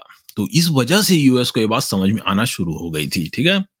तो ये लोग पहले ही इस चक्कर में काम करने काम करने में लग गए थे कि हमें अब ऑयल खोजना है। तो इस वजह से यूएस ने ड्यूरिंग ग्रेट डिप्रेशन 1938 में जाकर इन्होंने सबसे पहले सऊदी से कांटेक्ट किया और इनको रिकग्नाइज किया a as a country UN में ओके तो इसके बाद क्या हुआ कि जब इकोनॉमी बहुत ज़्यादा चल रही थी, हालत खराब चल ही रही थी तो हुआ, बात हुई कि भाई need for a central financial system तो जो need for central financial system के मतलब एक सेंट्रल बैंक रहे वर्ल्ड ग्लोबल सेंट्रल बैंक रहे, और वो जो है कंट्रोल करे हर कंट्री के सेंट्रल बैंक्स को. लेकिन वो आइडिया जो है बेसिकली फ्लॉप कर गया, क्योंकि कोई भी अपने अपने आप सेंट्रल बैंक को कोई कंट्री किसी एक यूनिवर्सल सेंट्रल बॉडी से कनेक्ट नहीं बनाना चाह कनेक्ट नहीं करना चाहता है। ठीक है? लोग बातें करते हैं भले ही, लेकिन कोई करना नहीं चाहता करें, ठीक है ना? तो ये सिस्टम जो है फेल हो गया। बट इसी सी चीज़ की जो सेंट्रल फाइनेंशियल सिस्टम है, इसी की बात जो है आज चलती है कि सेंट्रल फाइनेंशियल सिस्टम बनाने से क्या होगा कि करेंसी को भी स्टैंडर्ड स्टैंडर्डाइज कर दिया जाएगा। लेकिन उसको स्टैंडर्डाइज तो कर दिया जाएगा। हर जगह एक्सचेंज रेट्स वगैरह बहुत स्टेबल हो जाएँगी, सब चीज़ें हो जाएँगी। But it will lead to another problem कि भाई जो बॉडी है, उस बॉडी का हेडक्वार्टर कहाँ रहेगा? अगर उस बॉडी का हेडक्वार्टर यूएस में रहेगा तो यूएस वाले कहेंगे, नहीं भाई, हमें हमें तो पुतिन को अरेस्ट करना है तो पुतिन हमारे नहीं आ सकते। फिर तो कोई भी आप, कोई भी लॉ बना के अपने कर दीजिए जैसे यूएन यूएन सिक्योरिटी काउंसिल है वह इनकी जो मीटिंग होती है क्या होती है यूएस के एलाइज क्या कंट्रीज़ में होती है, या यूएन यूएन जीए की जो मीटिंग होती है, वो कहाँ होती है यूएस में होती है राइट तो इन्होंने क्या किया? कहा बेसिकली पुतिन को हटाया, वहाँ से अरेस्ट का वो निकलवा के ज़बरदस्ती उस बॉडी से इंटरनेशनल कोर्ट ऑफ़ जस्टिस से निकलवाया पुतिन का अरेस्ट वारंट अरेस्ट निकल के लिए, जिसको कि यूएस खुद रिकॉग्नाइज नहीं करता है, लेकिन पुतिन के लिए उन्होंने फट से निकलवा दिया। पॉइंट बेइंग कि ये जो डबल स्टैंडर्ड्स हैं, ये जो डबल स्टैंडर्ड्स हैं, यही सब प्रॉब्लम बाद में क्रिएट करते। इसीलिए कोई भी सेंट्रल फाइनेंशियल सिस्टम या इसके चक्कर में कोई पढ़ना नहीं चाहता। इसीलिए ज़्यादातर कंट्रीज़ आज की डेट में जो उनकी अपने खुद के रिलायबल ट्राइड एंड टेस्टेड जो पार्टनर कंट्रीज़ हैं, लोग उनके साथ ट्रेड करना चाहते हैं ताकि एक गारंटी जो है बनी रहे चीज़ों की। है तो इस वजह से सेंट्रल फाइनेंशियल सिस्टम जो है चला नहीं उस टाइम पर। फिर जब वर्ल्ड वॉर जब ग्रेट डिप्रेशन जैसे जैसे आगे बढ़ा 1940s आया तो उस टाइम तक यूएस को समझ में आ गया था चीज़ें क्या करना है। ठीक है? तो यूएस ने सऊदी से कांटेक्ट करना शुरू किया और यूएस ने अपनी हैवी मिलिट्री स्पेंडिंग शुरू करी, जिससे क्या हुआ? हैवी मिलिट्री स्पेंडिंग शुरू करने से क्या हुआ कि इनकी इकोनॉमी बहुत तेज़ी से आगे बढ़ी उस टाइम पर। और बाकी जो कंट्रीज़ थे, इनकी इकोनॉमी कुछ खास नहीं बढ़ी। और जो वर्ल्ड वॉर वन के बाद जो एक लीग ऑफ़ नेशंस बना था तो लीग ऑफ़ नेशन से यूएस के इंटरेस्ट सर्व नहीं हो रहे थे। क्यों नहीं हो रहे थे? क्योंकि वो यूएस का वर्ल्ड ऑर्डर नहीं था। यूएस का सिस्टम नहीं था। यूएस बेस सिस्टम नहीं था। तो यूएस ने कहा कि भाई हमें लीग ऑफ़ नेशन में पसंद नहीं है। तो हुआ क्या कि फिर से कुछ ना कुछ गणित लगा के क्या क्या किया गया कि वर्ल्ड वॉर टू हो गया। वर्ल्ड वॉर टू करवा दिया गया। ओके अब जब वर्ल्ड वॉर टू करवाया गया तो आ, उसी दौरान क्या हुआ? वो अब हम जानना शुरू करेंगे ओके और ग्रेट डिप्रेशन जो है 1939 के अराउंड जो है खत्म हो गया था। बट उस टाइम खत्म होते होते क्या हुआ? एक नया वॉर शुरू हो गया, नया वर्ल्ड वॉर शुरू हो गया ओके okay? अब हम आ जाते हैं world war two and beyond और world war two and beyond में हम क्या बात करेंगे? देखिए, इसमें हम बात करेंगे कि betrayal of Saudi Arabia and Israel the birth of dollar as a reserve currency, Vietnam War, Yom Kippur War, and birth of petrodollar system and assassination of Gaddafi and Saddam Hussein. Okay? ये सारी चीज़ों पे हम बात करेंगे यहीं पे ही अब हमें आगे चीज़ें स्टैब्लिश होना धीरे धीरे करके शुरू हो जाएँगी तो अभी तक आप लोगों को क्या मैंने बताया एक बार थोड़ा सा रिकैप कर लेते हैं ना देखिए मैंने आपको बताया कि 1821 में गोल्ड स्टैंडर्ड कैसे शुरू हुआ? उसके पीछे एक ऑफ़ द रिकॉर्ड जो रीजनिंग थी, क्या थी? और ऑन द रिकॉर्ड जो रीजनिंग थी, वो क्या थी? ठीक है? वर्ल्ड वॉर वन के पहले तक वो चला, जब, और जैसे ही वर्ल्ड वॉर वन शुरू हुआ, सबने गोल्ड स्टैंडर्ड को डंप किया ताकि वर्ल्ड वॉर वन वो कंटिन्यू रख सके। और फिर जब वर्ल्ड वॉर वन खत्म हुआ तो उसके बाद जो है 1920 में फिर से स्टैब्लिश किया गया इसको। कुछ दिन चला। फिर से लोगों ने इसको जो है स्टैंडर्ड को खत्म कर दिया। क्यों? क्योंकि गोल्ड किसी के पास बचा ही नहीं था। अब जब ये बात हो गई थी तो आ, उस टाइम तक क्या हुआ कि आगे करते करते यूएस ने थोड़ा हेल्प करने की कोशिश की इन्वेस्ट इन्वेस्ट किया तो यूएस की इकोनॉमी जब बढ़ने लगी तो क्या हुआ कि इन्होंने उसी समय अपना दिमाग लगा दिया और सब जगह से इन्वेस्टमेंट्स इन्होंने हटाने शुरू कर दिए। जब इन्वेस्टमेंट हटाना शुरू कर दिया तो खुद इनकी इकोनॉमी कोलैप्स कर गई। जब खुद इनकी इकोनॉमी कोलैप्स कर गई तो क्या हुआ? ग्रेट डिप्रेशन आ गया। अब ग्रेट डिप्रेशन जब आया तो आ, अब लोगों को समझ में आना शुरू क्या किया जाए राइट तो ग्रेट डिप्रेशन के बाद क्या हुआ कि धीरे धीरे इनको बात समझ में आई कि जो ऑयल में इन्वेस्ट करो ऑयल खोजो और मिलिट्री स्पेंडिंग करो। तो मिलिट्री स्पेंडिंग इन्होंने हैवी करना शुरू किया। हुँ? हम्म? और दो तीन चीज़ें और हुई थी उस टाइम पर। वो भी अभी मैं बता देता हूँ। देखिए, पहली बात ये हुई कि यूएस में एटलीस्ट औरतों के जॉब पर जाने का जो फंडा था, ये उसी टाइम निकाला गया था। ठीक क्यों? क्योंकि जब दोनों लोग काम करते हैं, क्या होता है कि जीडीपी आपका बढ़ जाता है। क्यों? क्योंकि हाउस होल्ड इनकम बढ़ती है, दो लोग इनकी लोग काम कर रहे हैं। दो लोग काम कर रहे हैं तो क्या हो रहा है कि दोनों की जो है अपनी अपनी इनकम है बहुत सीधा सा फंडा है इसीलिए यूएस में देखिए आप पंद्रह साल के बच्चे जाते हैं रेस्टोरेंट्स वगैरह में भी काम करते हैं। ये थोड़ा मोड़ा पैसा बनाते हैं टैक्स पर जाता है, सब कुछ होता है। इससे क्या होता है कि किसी को 20-25 साल होने का वेट नहीं करना पड़ता है, कभी वेट नहीं करना पड़ता है इस बात का कि जाके जॉब खोजे टैक्स देने के लिए। तो लोग क्या करते हैं कि पंद्रह साल की उम्र से ही जो है टैक्स वैक्स देने के लिए रेडी खड़े हो जाते हैं। पंद्रह साल की उम्र से टैक्स देने के लिए रेडी खड़े हो जाते हैं। हर एक ही घर में जो है छोटी मोटी सब जॉब मिला के लोग जॉब कर रहे होते हैं, उससे क्या होता है कि आपका जीडीपी बहुत ऊपर दिखता है पर कैपिटा जो इनकम है, वो बहुत ऊपर दिखती है। इंडिया में क्या है, देखिए इंडिया में पर कैपिटा इनकम क्यों कम है? इंडिया में पर कैपिटा इनकम इसलिए कम है क्योंकि हमारे यहाँ जो ज्वाइंट फैमिली का जो कॉन्सेप्ट रहा है, उसकी वजह से कि भाई माँ बाप ने, चलिए, कमाया, बच्चे बैठे हुए हैं बीस बीस साल तक बैठे हुए हैं, वो लोग काम नहीं कर रहे हैं। जब वो जॉब अब करते हैं तो वो भी देखते वो माँ बाप की देखभाल करते हैं एटलीस्ट थियोरेटिकली हम्म और तो इसी वजह से इंडिया का जीडीपी जो है ये एक बहुत एक दूसरा रीजन है जिसकी वजह से थोड़ा सा जो आपकी जो आ, जो ग्रॉस इन ग्रॉस इनकम है वो कम दिखती है। ठीक है? अगर इंडिया में भी यही फंडा शुरू हो जाता कि पंद्रह साल की उम्र में सब बच्चे जो है काम वाम करने लग जाएँ जैसे भाई आज ही लीजिए यूट्यूब के आने से क्या हुआ? यही शुरू हुआ ना। यूट्यूब वगैरह के आने सोशल मीडिया के आने से क्या हुआ? बच्चे सब काम करने में लग गए। तो धीरे धीरे करके क्या इसीलिए बहुत तेज़ी से जो है जीडीपी भी बढ़ रहा है और बहुत तेज़ी से जो है, जो एक जो ग्रोस इनकम है इंडिविजुअल्स की, वो बढ़ रही है। पर कैपिटा इनकम जो है, वो भी बढ़ रही है धीरे धीरे करके, बहुत तेज़ी से। राइट तो ये सारे चेंजेस जो है, ये आपके between world war one and world war two आना शुरू हो गए थे, ठीक है? अब हम लोग आ जाते हैं world war two and beyond ये जो मुद्दे हमें इस पर डिस्कशन करना है, ठीक है? तो 1970 में ऑयल क्राइसिस आई यूएस एंड ओपेक अग्रीमेंट हुआ petro dollar was introduced oil transactions in US dollars recycling of petro dollars strengthening of US dollar globally challenges and alternatives to petrodollar system, ये flow chart है, okay? अब अब हम आ जाते हैं betrayal of Saudi Arabia and Israel तो हुआ क्या कि सऊदी अरेबिया के जो किंग अब्दुल अज़ीज़ थे, जिनको कि साउद प्रिंस इब्न सऊद भी बोला जाता था तो यूएस की बड़ी क्लोज टाइज थी इनके साथ, ठीक है? स्पेशली रूजवेल्ट के साथ. तो 1931 में यूएस ने सऊदी अरेबिया को एज ए कंट्री जो है रिकग्नाइज किया और स्टैंडर्ड ऑयल ऑफ़ कैलिफ़ोर्निया एक कंपनी हुआ करती थी। ये जो आप रॉक फेलर ब्रदर्स वगैरह सुनते हैं, ये उन्हीं का था, जो Standard Oil of Standard Oil of California जो कंपनी थी।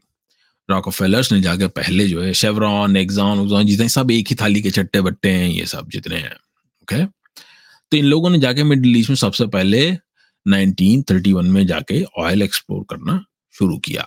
रूजवेल्ट ने जाके मुलाकात की थी उस टाइम इब्न सऊद से। और बात यह हुई थी कि आप हमारे यहाँ आइए ऑयल एक्सप्लोर करिए, आपको ऑयल मिलता है तो हम जो है आपको अपने यहाँ ऑयल ड्रिलिंग का वो दे देंगे। और इन रिटर्न आप क्या करेंगे कि you will give us the security guarantee क्यों? क्योंकि सऊदी अरेबिया को ईरान से खतरा था। खतरा यह था कि ईरान जो है कहीं सऊदीज पे हमला ना कर दे। क्योंकि ड्यूरिंग वर्ल्ड वॉर वन जो है थोड़ा सा शायद ये हुआ था कि वर्ल्ड वॉर टू में भी in the middle of world war two भी ये चीज़ें हुई थी ओके तो उनको सिक्योरिटी गारंटीज चाहिए थी। तो ये बातें उस टाइम शुरू हो गई थी। Relationship depend over the decade specially after oil was discovered in 1938 अब 1938 में तक तो जो है, चलिए इनकी रिलेशनशिप अच्छी थी, लेकिन यूएस के लिए जो मिडिल ईस्ट था इतना ज़्यादा फोकल पॉइंट वो नहीं बना था, ठीक है? उतनी ज़्यादा इंटरेस्ट नहीं था यूएस को उतना, क्योंकि उनको बात समझ नहीं आई अच्छा क्या है? राइट जब आपको बात समझ में नहीं आ रही है या आपको पता नहीं है then you are not very much interested in it तो उस टाइम यूएस को इतना इसमें इंटरेस्ट नहीं था।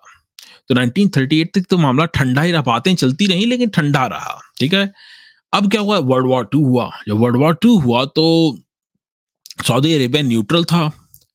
और लेकिन हुआ क्या कि उस दौरान ईरान ने जो है सऊदीज के ऊपर हमला किया। और तो सऊदीज को अब क्या हुआ कि सऊदीज को उनको सिक्योरिटी चाहिए थी।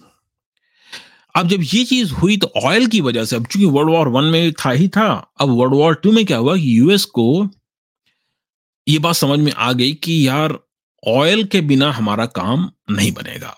अगर हम ऑयल को कंट्रोल कर लें, क्योंकि सबके टैंक में प्लेन्स में हर जगह ऑयल लगता है तो इन्होंने सोचा कि यार अगर हम, और ये भी हुआ था, देखिए, सबसे पहले जो ऑयल की जो सबसे पहले इंपॉर्टेंस थी जर्मन्स ने समझी थी।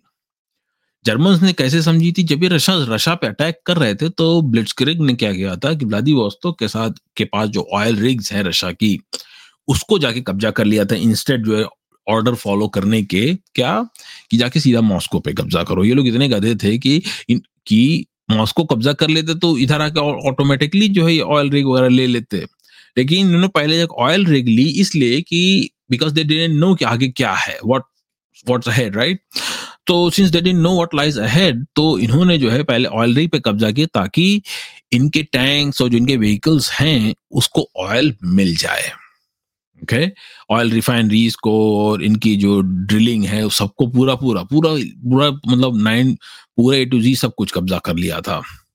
और लेकिन हुआ क्या था? ये लोग फंस गए थे वहाँ पे। तो इस वजह से ब्लिट ब्लिट्स जो मॉस्को जा रही थी, वो पलटी और उसको सपोर्ट करने के लिए वापस चले गए लोग। जब मॉस्को से लोग खाली 19 किलोमीटर दूर थे उस टाइम वरना जर्मन्स ने मॉस्को को भी कब्जा कर लिया था। तो जर्मन्स को ये इम्पोर्टेंट बात समझ में आ गई थी उस टाइम पर। और जब यूएस को भी ये बात पता चली तो उनको भी ऑयल की बात समझ में हाँ यार ऑयल हर जगह ज़रूरत है। तो उन्होंने फिर ऑयल की जो इम्पोर्टेंस को बहुत ज़्यादा समझा कि यार फ्यूचर में ऑयल और व्हीकल ये दो चीज़ का हम अगर एक्सपोर्ट शुरू कर देंगे तो हमारा तो, तो गौरे न्यारे तो इन्होंने फिर जो है सऊदीज के साथ रिलेशनशिप जो है बढ़ाया और कहा कि हम प्रोडक्शन पे हम उस पर और जो है ज़्यादा कंट्रोल चाहते हैं। तो प्रिंस साउद जो इब्न सऊद थे इब्न सऊद में और रूजवेल्ट में बात ये हो गई, पहली मुलाकात ये थी, ठीक है? अब तो रूजवेल्ट जो है फोर्टी फाइव में गए, उन्होंने अब्दुल अज़ीज़ जो इब्न सऊद थे बेसिकली उनसे मुलाकात की और कहा कि कि प्रपोजल दिया था एक कि यार what do you think about carving out a country called, a Jewish country out of this land mass that's called Palestine. वहाँ पे कुछ था नहीं, लेकिन उसको उन्होंने कहा तो और उनके साथ बड़ी अट्रोसिटीज हुई हैं, ये हुआ है वो हुआ है जेरूसलम चूँकि उनका हमेशा से रहा है तो हम चाहते हैं कि उनको हम, जो उनकी अपनी खुद की लैंड है, हम उनको वहाँ बसा दें एटलीस्ट जो उनकी होली लैंड है। तो इब्न साउद ने कहा कि, ये उनके बीच का जो कॉन्वर्सेशन वो मैं आपको बता रहा इब्न साउद ने कहा कि, ठीक है मतलब जो उनके साथ जो अट्रोसिटीज हुई, वो तो हमें बात समझ में आती है। और बहुत गलत हुआ, ऐसा होना नहीं चाहिए था। लेकिन, जो कि चूँकि ये बातें यूरोपियंस ने करी, पहले, उसके बाद जो है जर्मन्स ने करी। तो why don't you carve out a Jewish country out of Germany क्योंकि जर्मन्स नहीं किया तो आप जर्मन में कर लिए। जर्मन से बना दीजिए, किसी ईस्ट या वेस्ट जर्मनी को आप जो है एक बना दीजिए। यहाँ आने क्या ज़रूरत है? तो रूजवेल्ट को ये जवाब जो था, इस जवाब का रूजवेल्ट के पास कोई आंसर नहीं था। और बात क्योंकि तुम टू द पॉइंट थी राइट तो रूजवेल्ट ने एक लेटर लिखा। एक लेटर लिखा, साउथ को कि हम इस पर कोई एक्शन नहीं लेंगे और बिना तुम्हारी मर्ज़ी के, बिना दोनों पार्टीज़ के अप्रूवल के हम यहाँ पर, दोनों पार्टीज़ कौन? जुइश और Palestinian community and Arab community के बिना हम डिस्कशन के हम यहाँ पर कुछ भी नहीं करेंगे. लेटर लिखा और लेटर लिखने के चार दिन के बाद जो है रूजवेल्ट को हार्ट अटैक हुआ और रूजवेल्ट की डेथ हो गई। He was the longest serving president of the United State जो चार टर्म थे, ठीक है? तो वो चले गए। अब क्या हुआ कि जब ये सब हो गया तो US military presence increase in the region और उधर क्या हुआ कि यूएस की जो मिलिट्री प्रेजेंस है, वो बढ़ाई बढ़ी क्योंकि सऊदीज ने कहा था। सऊदीज ने ये भी कहा था कि भाई ऐसा है कि आप बढ़ाइए, लेकिन हमारे यहाँ लोगों को आपकी मिलिट्री वो पसंद नहीं आ रही है तो ऐसा करते हैं कि इसको लिमिटेड नंबर में रखिए और ये डील रखिए कि हम आपको बुलाएँगे तो आप आ जाइएगा। तो यूएस ने कहा, ठीक है, चलिए, बात आपकी सही है, हम हटा लेते हैं। और वो जो है, हो गया। और इधर जो है, इनको ऑयल भी मिल गया, जो Standard Oil of California company थी। और Standard of Standard Standard Oil of California जो कंपनी थी किसकी थी? ये रॉक ब्रदर्स की। इन्हीं लोगों की जो है जो फैमिलीज़ की ही है शेवरॉन एग्जॉन सब एक ही उसमें है। तो यही लोग थे जो वहाँ पहुँचे थे पहले। इन्होंने जो है सऊदी अरेबिया ऑयल कंपनी के साथ जो है पैक्ट किया और ऑयल प्रोडक्शन यहाँ पर शुरू हो गया। अब आप लोग यार ध्यान दीजिए कि जो है आ, आ, कि रूजवेल्ट ने मना किया था कि कुछ नहीं होगा राइट और इब्न सऊद ने भी मान लिया। और प्रिंस फैसल थे। Prince Faisal was Ibn Saud son अब क्या हुआ, होता है कि अब क्या होता है कि रूजवेल्ट के डेथ के बाद Truman basically was the vice president Truman basically replaces Roosevelt and Truman becomes the president और ये लोग यूएन में पहुँचते हैं और वहाँ क्या होता है कि फैसल को, प्रिंस फैसल को बताया जाता है because Ibn Saud was very old so Ibn Saud couldn't attend the UN meeting तो फैसल को बोला जाता है कि भाई, ऐसा है कि हाँ यूएस आपको पूरा पूरा सपोर्ट करेगा टेंशन मत लो। Faisal was very happy but होता क्या है, वो ऑपोजिट हो जाता है। ट्रूमन जो है ट्रूमन पैलेस्टीन को पैलेस्टीन में से इसराइल को बना देता है जाके। कि ठीक है, अब इसराइल का फॉर्मेशन यहाँ पे हो जाए। जो इनकी लैंड है, हम उनकी लैंड उनको दे दे रहे हैं।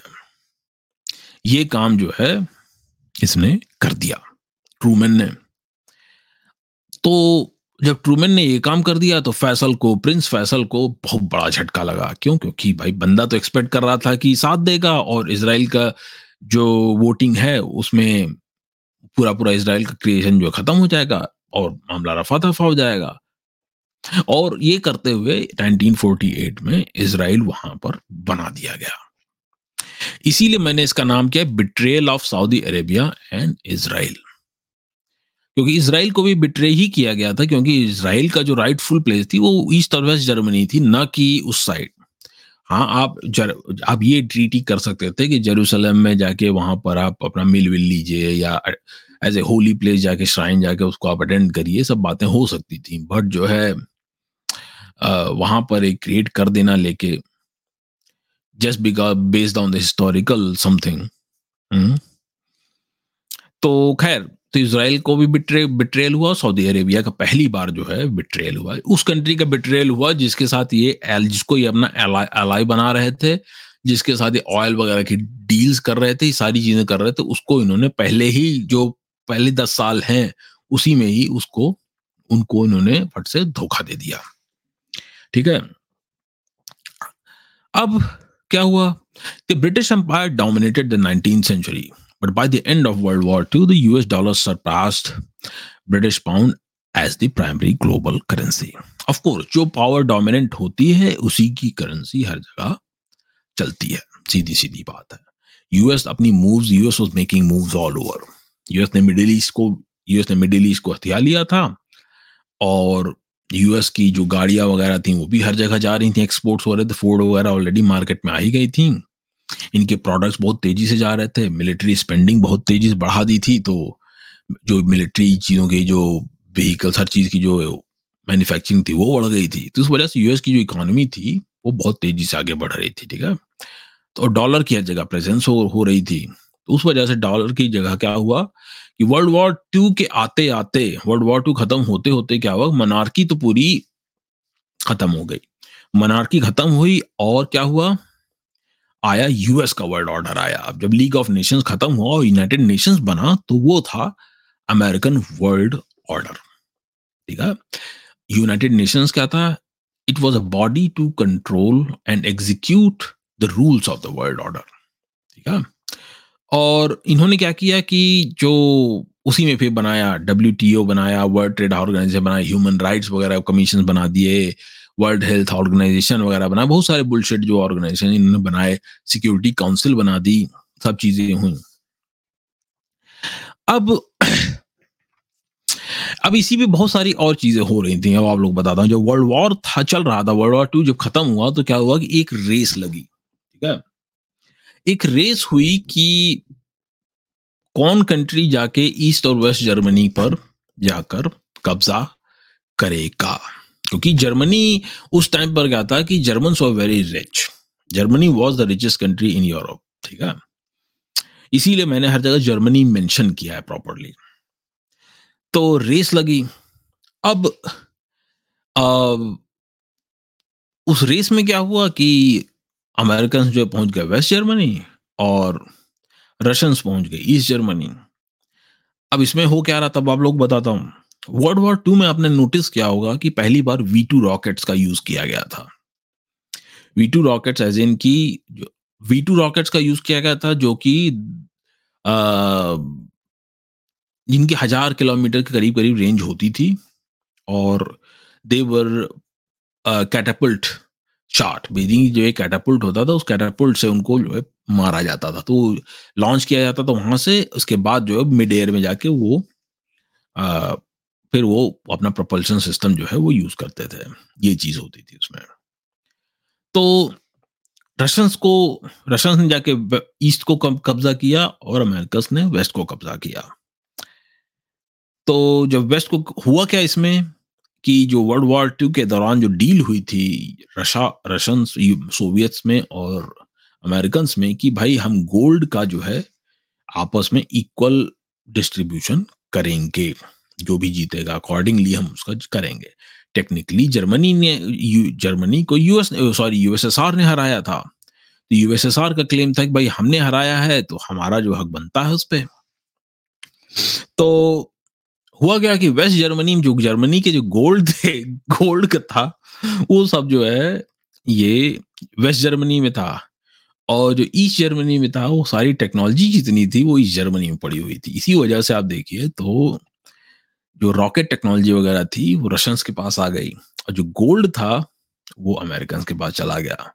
जब अमेरिकन के पास गोल्ड चला गया और अमेरिकन ने जो रशियंस को गोल्ड दिया नहीं वर्ल्ड वॉर टू के बाद तो वही चीज़ बनी तनाव का कारण। क्यों? क्योंकि gold determines the economy of a country right तो गोल्ड जो है, जब नहीं मिला रशियंस को तो वो तब गए और जब तब गए तो आज तक वो दुश्मनी चली आ रही है। और रशियन ने कहा, ठीक है, चलो, हमारे पास टेक्नोलॉजी आ गई है, हम उस टेक्नोलॉजी तुमको बताएँगे। तो रशियन ने स्पुतनी वगैरह लॉन्च करके दिखा दिया कि हम स्पेस में जा सकते हैं, ये कर सकते हैं। वो तुम क्या कर लोगे? हाँ।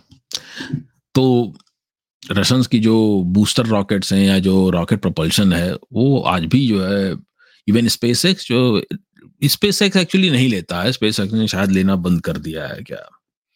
बट नासा बॉब तो बात अभी तक इंपोर्ट करता उसको। तो खैर, ये था कि रशिया और यूएस में तनातनी क्यों हुई, ठीक है? रशिया यूएस में तनातनी इसी वजह से हुई थी क्योंकि इनका गोल्ड जो है गोल्ड जो है अमेरिकस ने लेके हड़प लिया था। सारा का सारा जो जर्मनी में गोल्ड था, ठीक है?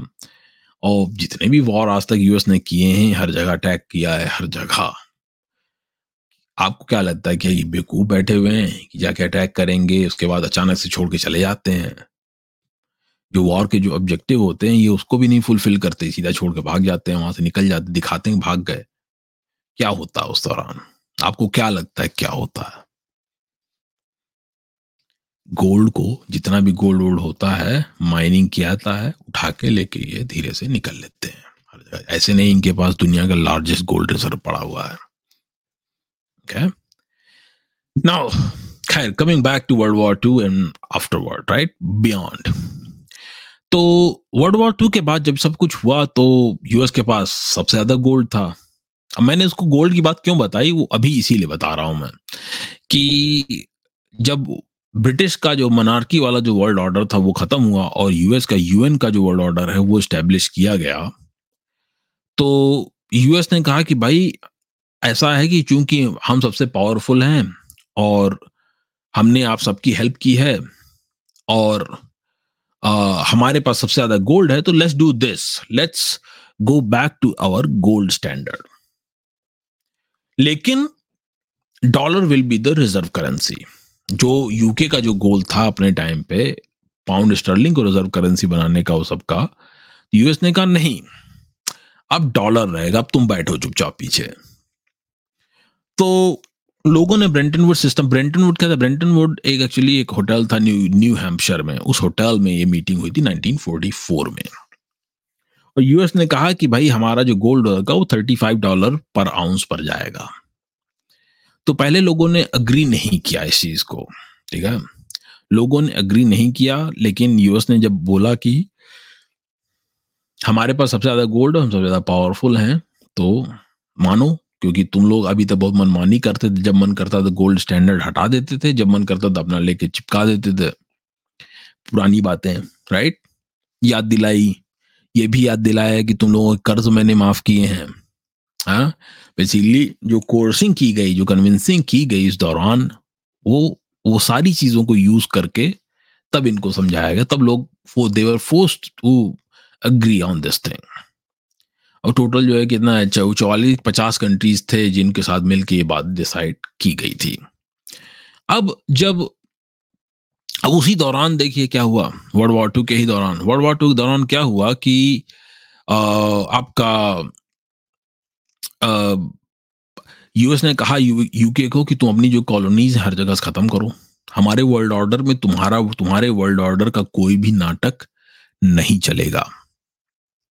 और आप लोगों ने नोटिस किया भी, मैंने बताया था कि जो फ्रांक थी फ्रांस जो फ्रेंच करेंसी थी, वो और यूएस का डॉलर यही जो है, काफ़ी पावरफुल थे उस टाइम तक। इस वजह से आप ध्यान दीजिए कि कुछ एक फ्रेंच कॉलोनीज अफ्रीका में मौजूद थी बाद में राइट फ्रेंच कॉलोनीज को उन्होंने नहीं हटाया था, लेकिन ब्रिटिश कॉलोनीज हर जगह से हट गई थी। यूएस ने कहा कि तुम हटो, तुम्हारा कोई भी नाटक अब कहीं पर भी नहीं रहेगा। और ये करके यूएस ने इन सबको फोर्स किया, क्योंकि हमारे वर्ल्ड ऑर्डर में वो कंट्रीज़ तब तक हमारा वर्ल्ड ऑर्डर फॉलो नहीं करेंगी, हमारे they will not fall under our our world order until you remove your, you just simply withdraw your colonies from there. US ने इनको फोर्स किया था इसी ब्रेंटन वुड में ही एक्चुअली ये क्या है? ये ऑफ़ द रिकॉर्ड चीज़ आपको मैं बता रहा हूँ। और ये फोर्स किया गया था। ठीक है? उसके बाद जो है यूके ने जो है अग्री किया, ठीक है, हम हटाएँगे अपनी कॉलोनीज हर जगह से। तो धीरे धीरे करके इन्होंने हर जगह अपनी अपनी कॉलोनीज वगैरह हटाना शुरू किया था, ठीक है? तो अब ब्रेंटन वुड सिस्टम जो था, ये 1960 तक जो है, काम किया। US debt increase significantly due to social and military spending leading to President Nixon announcing the end of the dollar's convertibility to gold in 1971. अब क्या हुआ? अब इसके बाद क्या हुआ कि हम आ जाते हैं नेक्स्ट स्टेप में चलते हैं। नेक्स्ट स्टेप क्या था हमारा? वियतनाम वॉर अब वियतनाम वॉर क्या था? पहले थोड़ा सा बैकग्राउंड दे देता हूँ। देखिए टाइम पीरियड इसका क्या था? नवंबर फ़र्स्ट से शुरू हुआ 1955 से 1975 तक ही चला। Location Vietnam Laos and Cambodia North Vietnam क्या था? North Vietnam supported by Soviet Union China and other communist allies ठीक है? South Vietnam, United States, South Korea, the Philippines, Australia, Thailand, and other anti-communist allies. ठीक है? अब आप देखिए यहाँ पर ध्यान दीजिए 1955 में शुरू हुआ तो इसी में जो है हमारे नेहरू जी जो थे वो अपनी पॉलिसीज़ दिखा रहे थे और ये जा जा क्या करते थे? यूएस के अपोज अपोजिशन में जो है बातें बोला करते थे उल्टी सीधी पहले वहाँ जाते थे पैसे लेने भीख मांगने के लिए सब काम करने के लिए इसका उल्टी सीधी बातें भी बोलते थे। तो ये सब जो जब जहाँ सपोर्ट की ज़रूरत कर थी कि भाई हम यूएस को सपोर्ट करना चाहिए था। तो ये वहाँ पे सपोर्ट ये नहीं करते थे। तो यहाँ पे, वहाँ पर ये बड़े शांत होकर बैठ जाते थे। ठीक है? इसीलिए जो बाद में जब पाकिस्तान उनकी ग्रिप में आ गया तो यूएस की पॉलिसीज़ काफ़ी हद तक जो है खाली इंडिया को इंडिया के अगेंस्ट कोई पॉलिसी वैसी बनी नहीं। उन्होंने खाली इंडिया को they wanted to teach India a lesson कि तुम लोग थोड़ा सा अकल ले लो कि मतलब कैसे पॉलिटिक्स की जाती है। ये चीज़ थी, ठीक है? But anyway let's get back to the point here अब इसमें क्या हुआ कि बहुत सारे मतलब fifty eight thousand US soldiers मारे गए टू हंड्रेड थाउज़ेंड मतलब बहुत सारे नाटक हुए। ये वॉर जो था वियतनाम वॉर अल्टीमेटली जो है अप्रैल थर्टी उन्नीस सौ पचहत्तर को जो है after fall of Saigon Saigon जो था, वो नॉर्थ वियतनाम में आता था। उसके बाद जो है, फिर हटा। और वियतनाम में नॉर्थ साउथ मिल गए और वियतनाम में कम्युनिस्ट कंट्रोल हो गया। ये पहला वॉर था जो यूएस हारा था। और यहाँ से एक तो गोल्ड वगैरह लिया गया था, उसके बाद क्या हुआ था कि जो चूँकि गोल्ड लेके इन्होंने क्या किया, जब यूएस ने गोल्ड चुराया रशिया का तो रशिया को तो सबक सिखाना ही था। इसीलिए जब वियतनाम वॉर आया तो रशियंस ने तुरंत जाके क्या किया अपना कम्युनिस्ट जो है दुकान चलाना शुरू किया और नॉर्थ वियतनाम साउथ वियतनाम क्या नॉर्थ वियतनाम को जो है इन्होंने सपोर्ट किया, ठीक है? साइगोन जो था, वो साउथ वियतनाम का पार्ट था। तो नॉर्थ और साउथ जब मिले तो फाइनली एक कम्युनिस्ट कंट्री जो है वियतनाम में स्टैब्लिश हुई Vietnam as a communist country establish हुआ, ठीक है? अब काफ़ी लोग कहेंगे कि यार तो फिर जब यूएस का वर्ल्ड ऑर्डर था यूएस को, लेकिन वर्ल्ड ऑर्डर तो यूएस का है बट जो एक सिस्टम है ठीक है? जो गवर्नेंस है, वो तो वियतनाम का है ना? और उस उस गवर्नेंस में जो है, चूँकि यूएस का वर्ल्ड ऑर्डर बन गया था तो यूएसएसआर को था कि भाई यूएसएसआर अपने आप को एक्सपेंड करता जाए एक्सपेंड करता जाए अगर, और चाइना के आसपास, उधर जितने भी आइलैंड कंट्रीज़ अगर वियतनाम को लिया वियतनाम के बाद इनकी कम्युनिज्म अगर फिलीपींस हर जगह पहुँच जाती है। इसके बाद जो है, इधर ही अफ़गानिस्तान में ऑलरेडी कम्युनिस्ट अपना स्टेब्लिश कर चुके थे अफ़गानिस्तान में। ये मान के चलिए। तो अफ़गानिस्तान में इन्होंने अपना कम्युनिस्ट जो वो था, शुरू किया था। इसी वजह से तो जो है सोवियत अफगान वॉर हुई थी। क्या तो कोल्ड वॉर जो है, ये 1955 के अराउंड ही जो है, शुरू हो गया। कोल्ड वॉर मतलब एक्चुअल जो हाइट पर मतलब यहीं से ज़ोर पकड़ना शुरू किया। बेटा, तुमने हमारा गोल्ड चुराया गोल्ड चुराया, अब तुम्हें हर, तुम हमें हर जगह अपने ऑपोजिट पाओगे। ये जो है सोवियत का पूरा मोटो बन गया उस टाइम तक। और वो जो दुश्मनी है आज तक हमें दिख रही है राइट लेकिन उसका इस पूरे पॉडकास्ट से क्या लेना देना? है देखिए, क्या लेना देना यह है कि वियतनाम वॉर की वजह से यूएस के ऊपर बहुत डेट आ गया था, बहुत कर्ज आ गया था। और कर्ज इतना हो गया था एज यूजल जो वर्ल्ड वॉर वन में वर्ल्ड वॉर टू में हुआ राइट कर्ज इतना ज़्यादा हो गया था कि उसको अगर ये गोल्ड बैकिंग रखते तो यूएस का दिवाला निकल जाता। तो अपनी इकोनॉमी बचाने के लिए रिचर्ड निक्सन ने जो है 1973 में 19 एक्चुअली 73 में ही 71 70 में ही किया था। उसने 73 के अराउंड जो उसने किया था तो मुझे याद आता है। बट अभी उस पर भी आता हूँ मैं। तो अब देखिए, योम कपूर वॉर।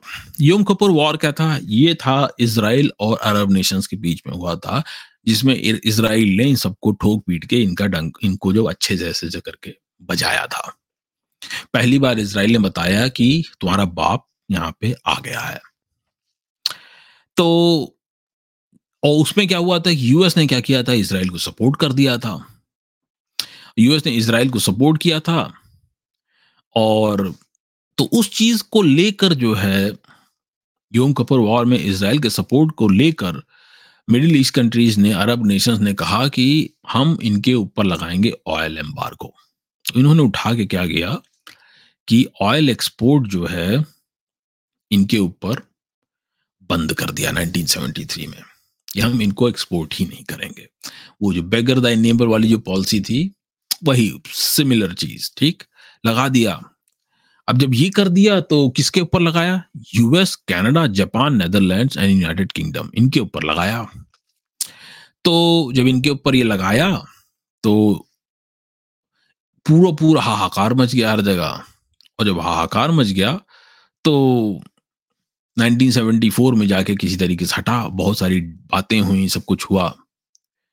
और उसी दौरान जो है निक्सन ने कहा कि यार ऐसा है कि अब हमें कुछ दूसरा काम करना पड़ेगा इस चीज़ को हैंडल करने के लिए। तो निक्सन ने जो है फिर अपने लोगों को भेजा और यूएस ने फिर ओवरऑल जाके आ, बात करना शुरू किया ओपेक कंट्रीज़ से। ओपेक कंट्रीज़ उस टाइम तक स्टैब्लिश हो गई थी कि और ईरान में क्या था उस टाइम? ईरान में क्या था कि जो ईरान में यूएस बैक गवर्नमेंट थी शाह ऑफ़ ईरान जो था वो था वहाँ पे वो प्रो वेस्ट रहता था हमेशा।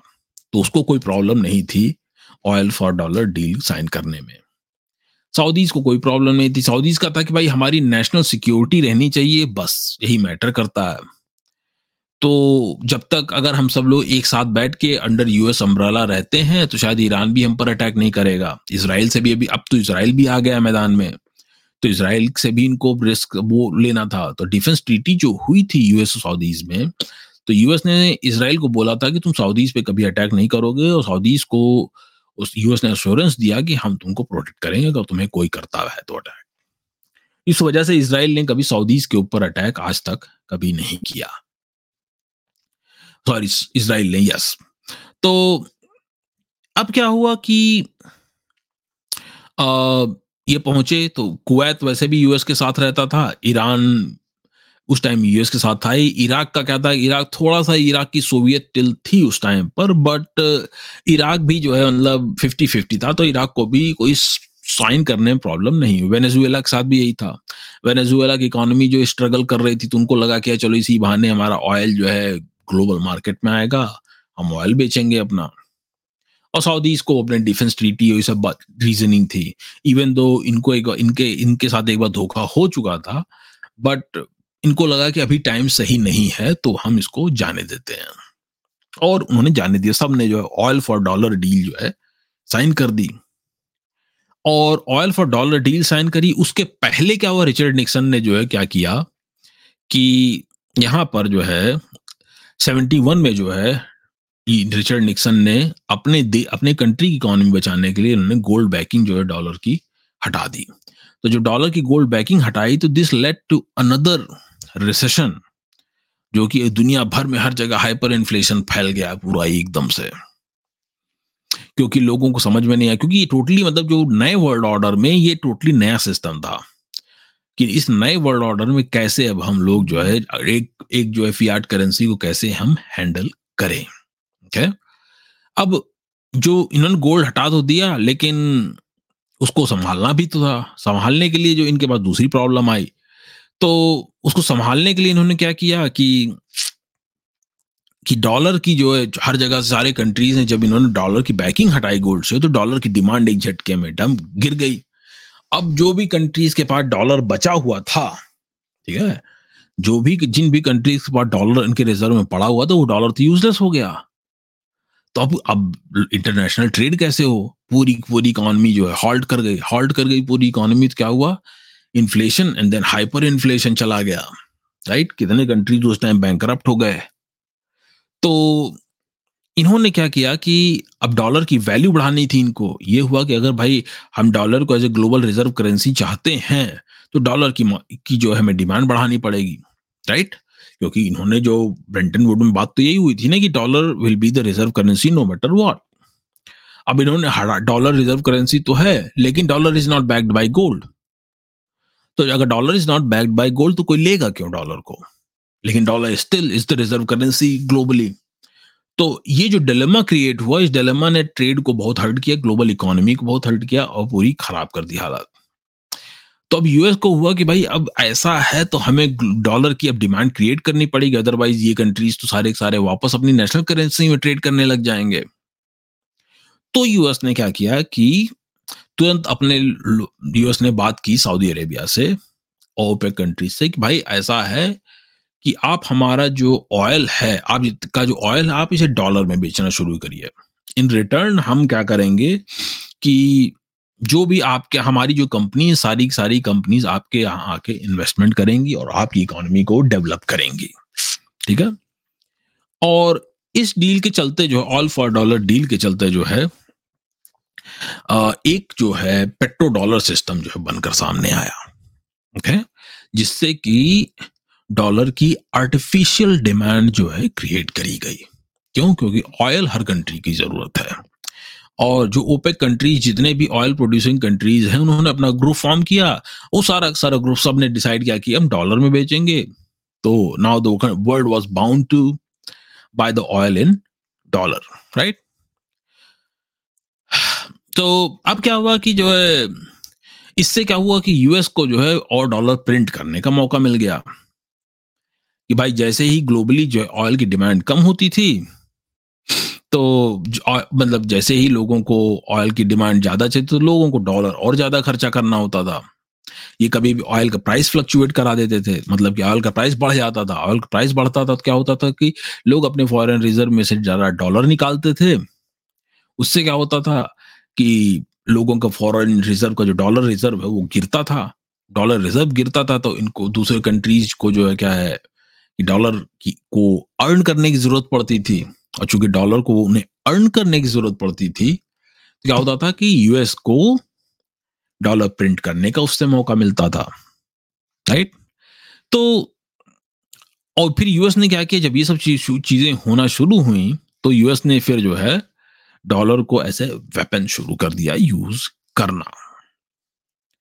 और this led to the concern the use of dollar as a reserve currency अब, देखिए, जो पेट्रो डॉलर बना तो पेट्रो डॉलर को फ्रांस ने अपोज किया। फ्रांस ने कहा कि यार, ये कर तो रहे हैं, लेकिन इससे क्या होगा कि जो ये जितना भी डॉलर प्रिंट करेंगे, इसको, इसकी जो प्रॉब्लम इस प्रॉब्लम को इस बर्डन को जो कैरी करना होगा, दुनिया की प्रॉब्लम बन जाएगा।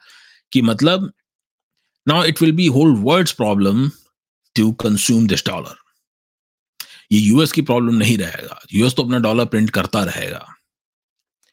तो लेकिन किसी ने सुना नहीं उस टाइम और लोग जो है, चलो करते रहे और पेट्रो डॉलर जो है, फलता फूलता रहा।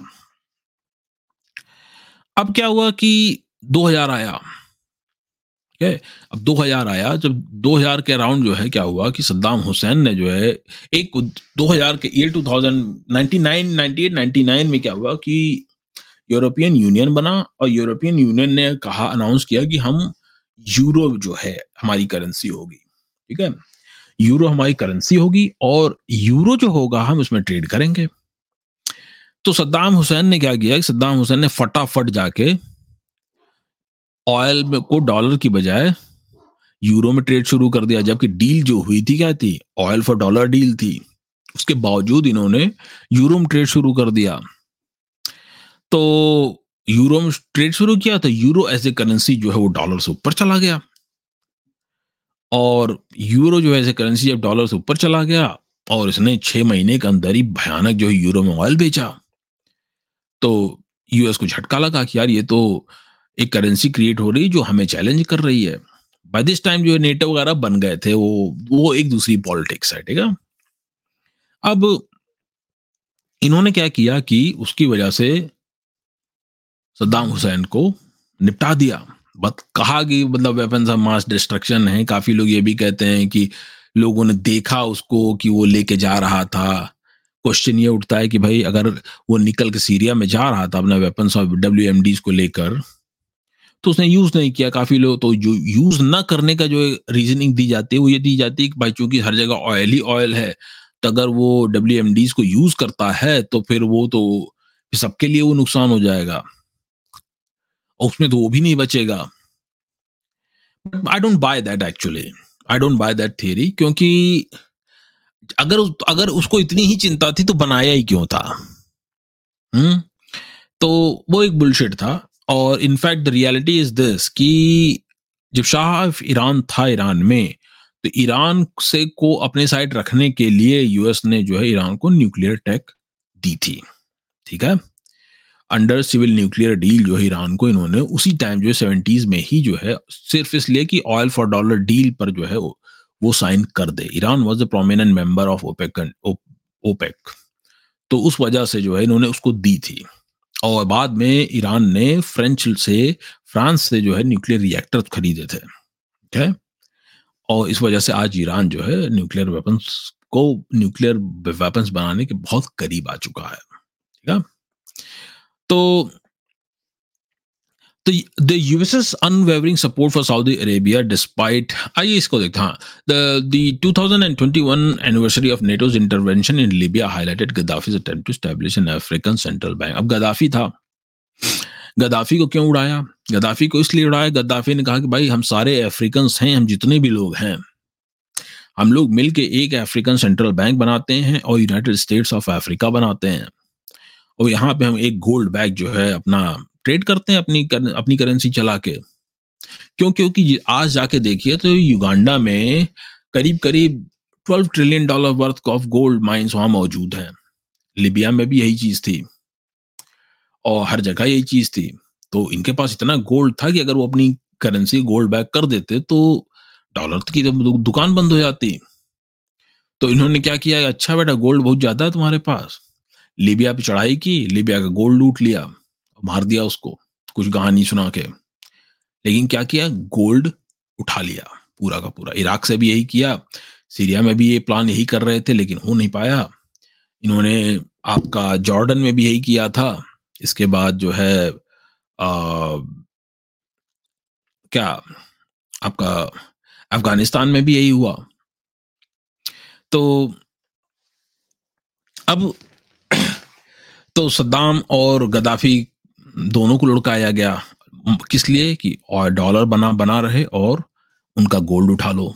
ठीक है?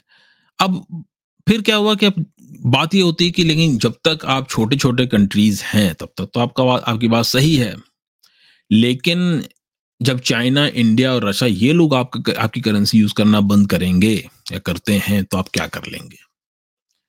तो जो 2008 का जो फाइनेंशियल क्रैश आया उस टाइम क्या हुआ कि यूएस ने जो है डॉलर को, जो स्विफ्ट सिस्टम से डॉलर का ट्रांजैक्शंस पूरे के पूरे रोक दिए, उठा के। जब एक बार रोक दिए, पहले, पहली बार जब वियतनाम और आया था तो इन्होंने क्या किया था? इन्होंने गोल्ड बैकिंग हटाई, ठीक है? गोल्ड बैकिंग हटाई। दूसरी बार जब इनके यहाँ क्राइसिस आई, ऐसी बड़ी मेजर तो क्या किया इन्होंने? इन्होंने जो है फिर से एक बार डॉलर जो है पूरी दुनिया के लिए इनएक्सेसिबल बना दिया। तो ये जो मनमानी कर रहे थे तो काफ़ी लोग परेशान हुए इससे स्पेशली रशियन रशियन तो वैसे भी खुन्नस खाए हुए थे क्योंकि इनके गोल्ड चोरी हुआ था। तो तो इन लोगों ने प्लान शुरू किया कि यार, अब हमें कुछ करना पड़ेगा। और 2010 में जो है गोल्डमैन सैक्स ने जो है कहा कि यार, जो ब्रिक्स कंट्रीज़ हैं, इनकी इकोनॉमी ऐसी है, वैसी है, ये लोग बहुत आगे निकलने वाले हैं। तो जो ब्रिक्स कंट्रीज़ थे, वो लोग इमोशनल हो गए और इन लोगों ने ब्रिक्स बना दिया उठा के ग्रुप जिसका गोल था क्या? डी डॉलराइजेशन कि हम जितना भी करेंगे, हम अपने कंट्रीज़ को इसमें बुलाते हैं लाइक माइंडेड कंट्रीज़ को, और फिर हम लोग साथ में अपने नेशनल करेंसी में ट्रेड करेंगे। अब जो है, आ जाते हैं लोग बात करते हैं थोड़ी सी कि जो प्रॉब्लम विद पेट्रो डॉलर अभी तक, लेकिन इसके, इस पर हम लोग बढ़े, इसके पहले भी बात कर लेते हैं, क्या हुआ? देखिए वर्ल्ड वॉर टू के दौरान क्या हुआ कि वर्ल्ड वॉर टू के दौरान यूएस ने ये रिकग्नाइज कर लिया कि oil is essential it is imperative to control the oil wells all over the world ये यूएस ने बात स्टैब्लिश कर दी, ठीक है? और एक चीज़ ये हुई, इसके बाद इन्होंने 1938 से इन्होंने उसको दोस्ती करना शुरू किया सऊदी अरेबिया से। 48 में इन्होंने इसराइल को बनाया। और इसराइल जब से बना तो मिडिल ईस्ट में क्या हुआ? एक इनसिक्योरिटी क्रिएट की गई आर्टिफिशियल इनसिक्योरिटी ताकि जो मिडिल ईस्टर्न कंट्रीज़ को यूएस की जो डिफेंस ट्रीटी है, उसकी जो 1955 में उन्होंने करी थी, उसकी ज़रूरत कंसिस्टेंटली जो है पड़ती रहे। उससे क्या होगा कि यूएस का कंट्रोल जो है, जो फियर है, जो फियर मॉन्गरिंग उस फियर से इनको ऑयल अपनी मतलब ऑयल वाले जो डील है ऑयल फॉर डॉलर डील से दूर कभी नहीं हटेंगे। जो कि इन्होंने 19 1973 के बाद जो 1975 के अराउंड जो इन्होंने इंट्रोड्यूस करी ऑयल फॉर डॉलर डील जो करी हुँ? हम्म? तो इन्होंने 71 में पहले ऑयल की डॉलर की बैकिंग हटाई गोल्ड से इसके बाद इन्होंने जो है, जब पूरा इकोनॉमिक स्लम्प आया उसकी वजह से तो इन्होंने जो है डॉलर की डिमांड बढ़ाने के लिए ऑयल फॉर डॉलर डील करी जो ऑयल फॉर डॉलर डील करी तो बना क्या पेट्रो डॉलर 1944 में क्या हुआ? 45 में क्या हुआ? ब्रेंटन वुड सिस्टम्स, इन्होंने गोल्ड स्टैंडर्ड स्टैब्लिश किया। कब वो? तीसरी बार जो गोल्ड स्टैंडर्ड स्टैब्लिश किया। और तीसरी बार जो है, इन्होंने 1971 में जो है गोल्ड स्टैंडर्ड हटाया।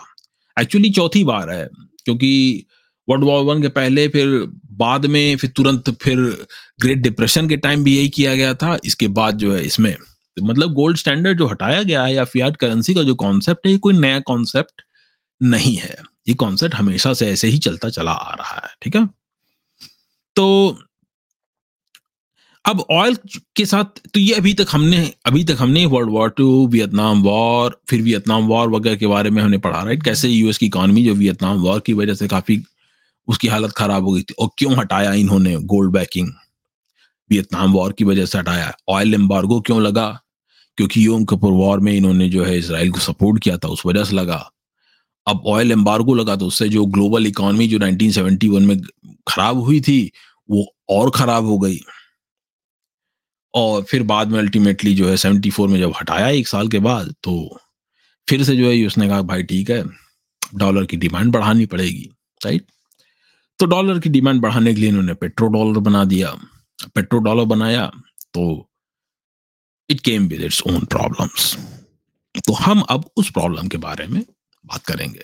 तो oil exporting countries found themselves with so much money that they could not spend it fast enough and it is true क्योंकि अगर आपके मार्केट में मनी बहुत तेज़ी से आ रहा है, ये वैसे ही है कि जैसे कि मनी क्या है मनी क्या है? लेट्स टॉक अबाउट दैट एक फियाट करेंसी क्या है? फियाट करेंसी जिसकी कोई बैकिंग नहीं है, जिसकी कोई अपर लिमिट नहीं है, अगर आप उसे मार्केट में से फर्जी छोड़ देंगे तो क्या होगा? उस करेंसी की कोई वैल्यू नहीं रहेगी। क्यों? क्योंकि कोई बैकिंग नहीं है। एक्सक्यूज और इस वजह से जो कंट्रीज़ थी, इनके पास जो इतना पैसा आ रहा था, ये उसको जो है they could not spend it fast है ना? बहुत उसको उतनी, जितनी तेज़ी से पैसा आ रहा था, उतनी तेज़ी से इसको स्पेंड कर नहीं सकते थे। तो वो इनके सारा पैसा वो इनके सेंट्रल बैंक में पड़ा रहता था। ठीक है? They could not they could not import enough from the countries that bought their oil to keep from piling up enormous dollar surpluses. The world economy would contract if all that dollar was taken out of the circulation and not spent or loan to someone. Economy contract कैसे करेगी oil exporters needed investment outlays for their petrodollars economy contract कैसे करेगी अगर पूरा dollar छोड़ दिया dollar पूरा market में छोड़ देते हैं तो क्या होगा कि जो हर चीज़ फिर क्या होगा? हर चीज़ इतनी इजिली जो है लोगों को एक पास अवेलेबल हो जाएगी कि हर चीज़ हर कोई खरीदना शुरू कर देगा। हर चीज़ हर कोई खरीदना शुरू कर देगा तो शुरू में तो लोग बहुत तेज़ी से खरीदेंगे चीज़ें। तो मतलब जो ग्राफ है इकोनॉमिक ग्रोथ का, वो बहुत तेज़ी से ऊपर जाएगा। लेकिन एक टाइम आएगा जब वो सेचुरेट हो जाएगा कि मतलब अब सबके पास सब कुछ हो गया तो अब खरीदें क्या? कुछ नहीं, कोई खरीदेगा तो उसके बाद क्या होगा? फर्र से नीचे गिर जाएगा। एग्जैक्टली exactly यही चीज़ वेनेजुएला में हुई थी। जब इनके बाद डॉलर आना शुरू हुआ फ्री का तो इन्होंने क्या किया कि सबको ले जा जाके बांटना शुरू कर दिया। तो पहले तो ऐसे ग्राफ ऊपर गया, इसके बाद क्या हो पूरा, पूरी इकोनॉमी जो है वो क्रैश कर गई।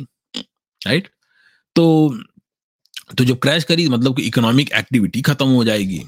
क्यों? क्योंकि आप कोई भी चीज़ करते हैं, उसकी कोई वैल्यू नहीं रह जाती है। अब मैं ही जाके जैसे मैं हूँ, मान ली मैं बहुत अमीर बन जाऊँ, और जाकर क्या करूँ? मैं अमीर बनने के बाद क्या करूँ? जाकर सारी दुनिया की फैक्ट्री वैक्ट्री खरीद तो मुझे क्या ज़रूरत पड़ रही किसी चीज़ की इसके बाद? वो पड़ी रहेंगी चीज़ें।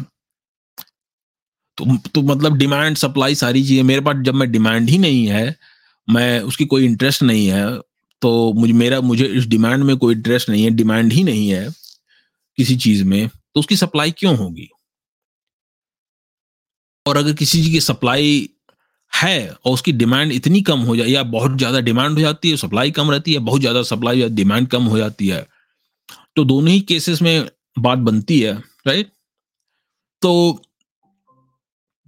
तो वर्ल्ड इकोनॉमी क्या होगी? अगर मनी बहुत ज़्यादा आप छोड़ देते हैं मार्केट में तो क्या होगा? वो भी फियाट करेंसी वो भी फियाट करेंसी जब आप मार्केट में छोड़ेंगे बेसिकली लोग पेपर से जो है लैंड खरीदेंगे। पेपर से लैंड खरीदेंगे, उसकी वैल्यू क्या रहेगी उस पेपर की वैल्यू क्या है? लेकिन लोगों के पास प्रॉपर्टी है। प्रॉपर्टी रहेगी, लेकिन वो प्रॉपर्टी गवर्नमेंट ये सारे असर नीचे के लेवल पे नहीं दिखते। सारे सारे असर जो है टॉप लेवल पे गवर्नमेंट लेवल पे दिखते हैं, या जो ऑर्गेनाइजेशन उसको कंट्रोल करता है, वहाँ दिखता है। तो इस वजह से हम लोगों को तो नहीं पता चलेगा, लेकिन अल्टीमेटली जो है, सब चीज़ें खत्म हो जाएँगी राइट और पेट्रो डॉलर के साथ एक जो दूसरी प्रॉब्लम है वो ये थी कि petrodollar relies on other countries to spend the dollar one way और द अदर। भाई, डॉलर स्पेंड करने का मतलब क्या? डॉलर स्पेंड करने का सीधा सीधा मतलब हुआ कि डॉलर की डिमांड, राइट? और जो थर्ड पॉइंट है, थर्ड पॉइंट भी वही चीज़ कहता है कि अगर आप डॉलर को इतना ज़्यादा डाल देंगे मार्केट में सबके पास सरप्लस डॉलर है तो डॉलर पड़ा रहेगा। अल्टीमेटली सबके पास डॉलर चाहेगा और सबके पास डॉलर वो फर्जी पड़ा रहेगा, जिसकी, जिसका की कोई यूज़ नहीं होगा। राइट तो जब डॉलर का कोई यूज़ ही नहीं रहेगा आपके पास मनी है, जिसका कोई यूज़ नहीं है तो क्या होगा? It will just there right अगर सारी दुनिया के लोग सबके सब बिलियनियर बन जाएँ, पूरी दुनिया, सात बिलियन लोग सबके सब बिलियनियर बन जाएँ तो मनी की कोई वैल्यू रह जाएगी उसके बाद? आप ये सोचिए। या जो लोग रिच होते हैं, जो लोग अमीर होते हैं, जिनकी net worth two hundred fifty hundred million जिसकी भी नेटवर्थ क्रॉस कर जाती है इनफैक्ट फिफ्टी मिलियन भी जिसकी नेटवर्थ क्रॉस कर जाती है, ये मान के चलिए कि उसे पास पैसे की कोई ज़रूरत नहीं रहती है। ये चीज़ हो जाती है। ठीक है? तो ये थी प्रॉब्लम थी पेट्रो डॉलर के साथ। तो पेट्रो डॉलर की इस प्रॉब्लम को, किस प्रॉब्लम को, कि the world economy would contract if all the money was taken out of circulation right not spend or loan to someone else oil exporters needed investment outlets for their petro dollar तो जो petro dollar basically central bank में पड़ा हुआ था, अब उसको recycle करना है। किसी तरीके से मार्केट में इन्हें डालना है। इसीलिए देखिए, आप ध्यान दीजिए, मैंने काफ़ी पहले भी अपने छोटे पॉडकास्ट में जगह जगह पे मैंने मेंशन किया है। कि money laundering is good for economy at least in the current system in the current world order क्यों? क्योंकि जो डॉलर वगैरह है मनी लॉन्ड्रिंग से जो बहुत सारा मनी जो होता है, वो ब्लैक मनी वाइट कन्वर्ट किया जाता है इलीगल मनी लीगल बन जाता है। उससे भी मनी जो है काफ़ी मार्केट में फ्लोट होता है, जिसकी अकाउंटेबिलिटी नहीं होती। अकाउंटेबिलिटी ना होने की वजह से क्या होता है कि उसका इम्पैक्ट जो होता है इकोनॉमी पर, वो कम होता है। Negative impact that is positive impact ज़रूर होता है। क्यों? क्योंकि money is money at the end of the day तो लोग उससे बनाते हैं, चीज़ें बनाते हैं, सब करते हैं, या उसका यूज़ किया जाता है बट उसका नेगेटिव इम्पैक्ट नहीं होता। ठीक? इसी वजह से आप लोगों ने ध्यान दिया होगा कि बहुत सारी इलीगल एक्टिविटीज़ भी बहुत बढ़ी और बहुत सारी जो जैसे वहाँ भी कल्चर बढ़ा, फिर बहुत सारा आपने ध्यान दिया होगा कि आजकल जिसको देखिए, हर कोई जो है वो एंटी इंडिया रेंट अपना जो ट्विटर पे बैठ के रोने लगता है, काफ़ी लोग थे पत्थर उत्थर भी फेंक रहे थे राइट ये सारी चीज़ें जो थी, ये सब जो एक्टिविटीज़ जो बढ़ी, वो क्या था? वो पेट्रो डॉलर का ही नतीजा था। ये सबके पास फर्जी एक्स्ट्रा मनी आया तो लोगों ने शुरू कर दिया। इसी वजह से देखिए कतर जैसा एक कंट्री कतर साइप्रस सीरिया ये सारे कंट्रीज़ हैं जो मनी लॉन्ड्रिंग के हब बने हुए हैं, जहाँ पर और इनको कोई कुछ कहता नहीं। क्यों? क्योंकि दुनिया के लोगों का ब्लैक मनी जो है, यहीं से पूरा फ्लो होता है यहीं से वाइट बनता है। अगर इनको इनको ही उड़ा दिया जाएगा लेकर तो actually is hurt the global economy in in a negative way ठीक है? ये सब बातें हैं।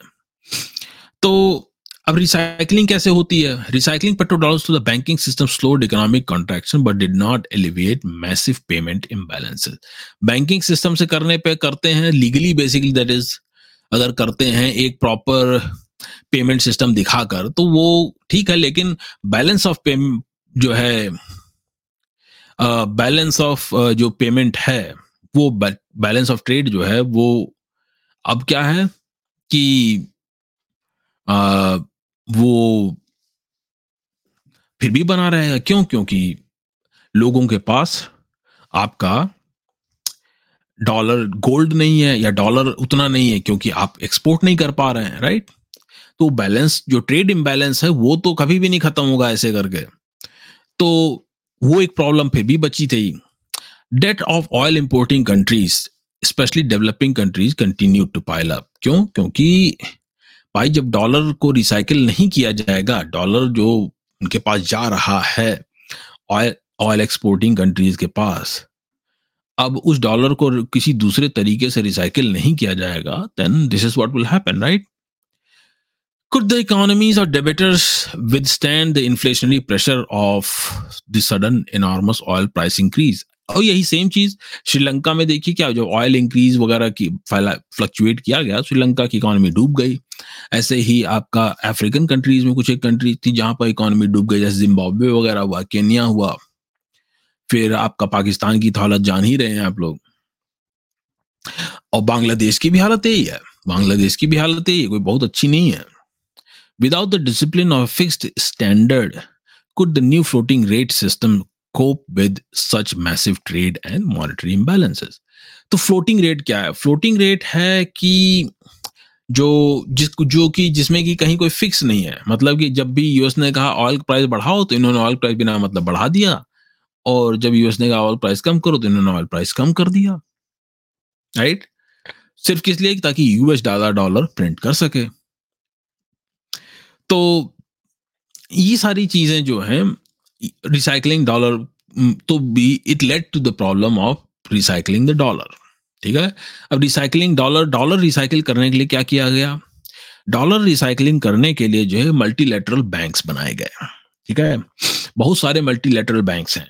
जैसे कि नेशनल डेवलपमेंट बैंक है एशियन डेवलपमेंट बैंक है, आपका वर्ल्ड बैंक है, फिर आपका आईएमएफ है। जितने भी ये सब बैंक्स हैं ये जो बनाए गए हैं आईएमएफ वगैरह सब के सब, ये सारे के सारे बैंक इनका काम क्या होता है? ये इनका काम होता है डॉलर को रिसाइकिल करना। कैसे? Private recycling OPEC countries deposited their surplus money from the oil sales in foreign banks ठीक है? इसीलिए अभी भी आप देखिए यूएई सऊदीज ये लोग बहुत ताबड़तोड़ इंडिया में अच्छा सत्तर बिलियन चाहिए आपको, अभी देते हैं। फट से इन्वेस्ट करने के लिए रेडी खड़े रहते हैं राइट यही सब चक्कर है। क्योंकि इनके पास ये जो डॉलर फालतू पड़ा हुआ था चाह रहे हैं कि इसके बदले इनको एक लेजिट में टेंजिबल जो है एसेट मिल जाए, एक टेंजिबल इन्वेस्टमेंट इनको मिल जाए, ठीक है? तो अभी आप लोग समझ रहे किस तरफ़ जा रहा है। मैंने आज तक क्या बातें कही हैं? तो good now private OPEC countries deposited this surplus money from oil sales in foreign bank the loan the money to government in need of financing their balance of payment deficits These countries use the borrowed money to buy. The banks loan the money to governments in need of financing financing their balance of payment deficit अब जो जैसे IMF का loan Pakistan को दिया जाता है श्रीलंका को दिया जाता है और दूसरे कंट्रीज़ उनको दिया जाता है राइट जो ये यही होता है ये लोन का मनी जो आता है यहीं से आता है ठीक है these countries use the borrowed money to buy more oil and the other imports keeping the economy floating basically एक जो है लूप है कि भाई इनके पास जो फर्जी आया वो आईएमएफ को डाल दो। आईएमएफ क्या करता है कि आ, इनको फिर यहाँ इन कंट्रीज़ को लोन देता है बातें कर करके। उससे क्या होता है यूएस की जो टर्म्स एंड कंडीशन हैं उसको मनवाया जाता है इस तरीके से। ठीक है? अब first time in history high inflation joint stagnant economy for a prolonged period of time by 1975 1979 these unprecedented combinations had new name.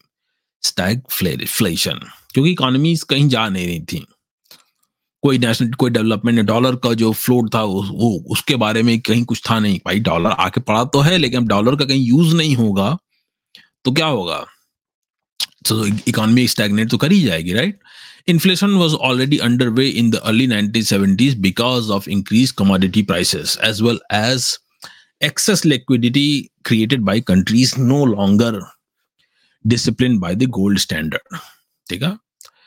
और वही यूजुअल आप हटाइए तो आपका क्या होगा? इन्फ्लेशन आएगा और कमोडिटी प्राइसेस बढ़ेंगे और जो एक्सेस लिक्विडिटी वगैरह है जो गोल्ड स्टैंडर्ड नहीं है तो कंट्रीज़ को समझ में नहीं आ रहा है इसको हैंडल कैसे किया जाए राइट और तो बेसिक जो उस टाइम था, जो 1979 1980s तक का जो टाइम था, उस टाइम तक ये चीज़ें हो गई थी।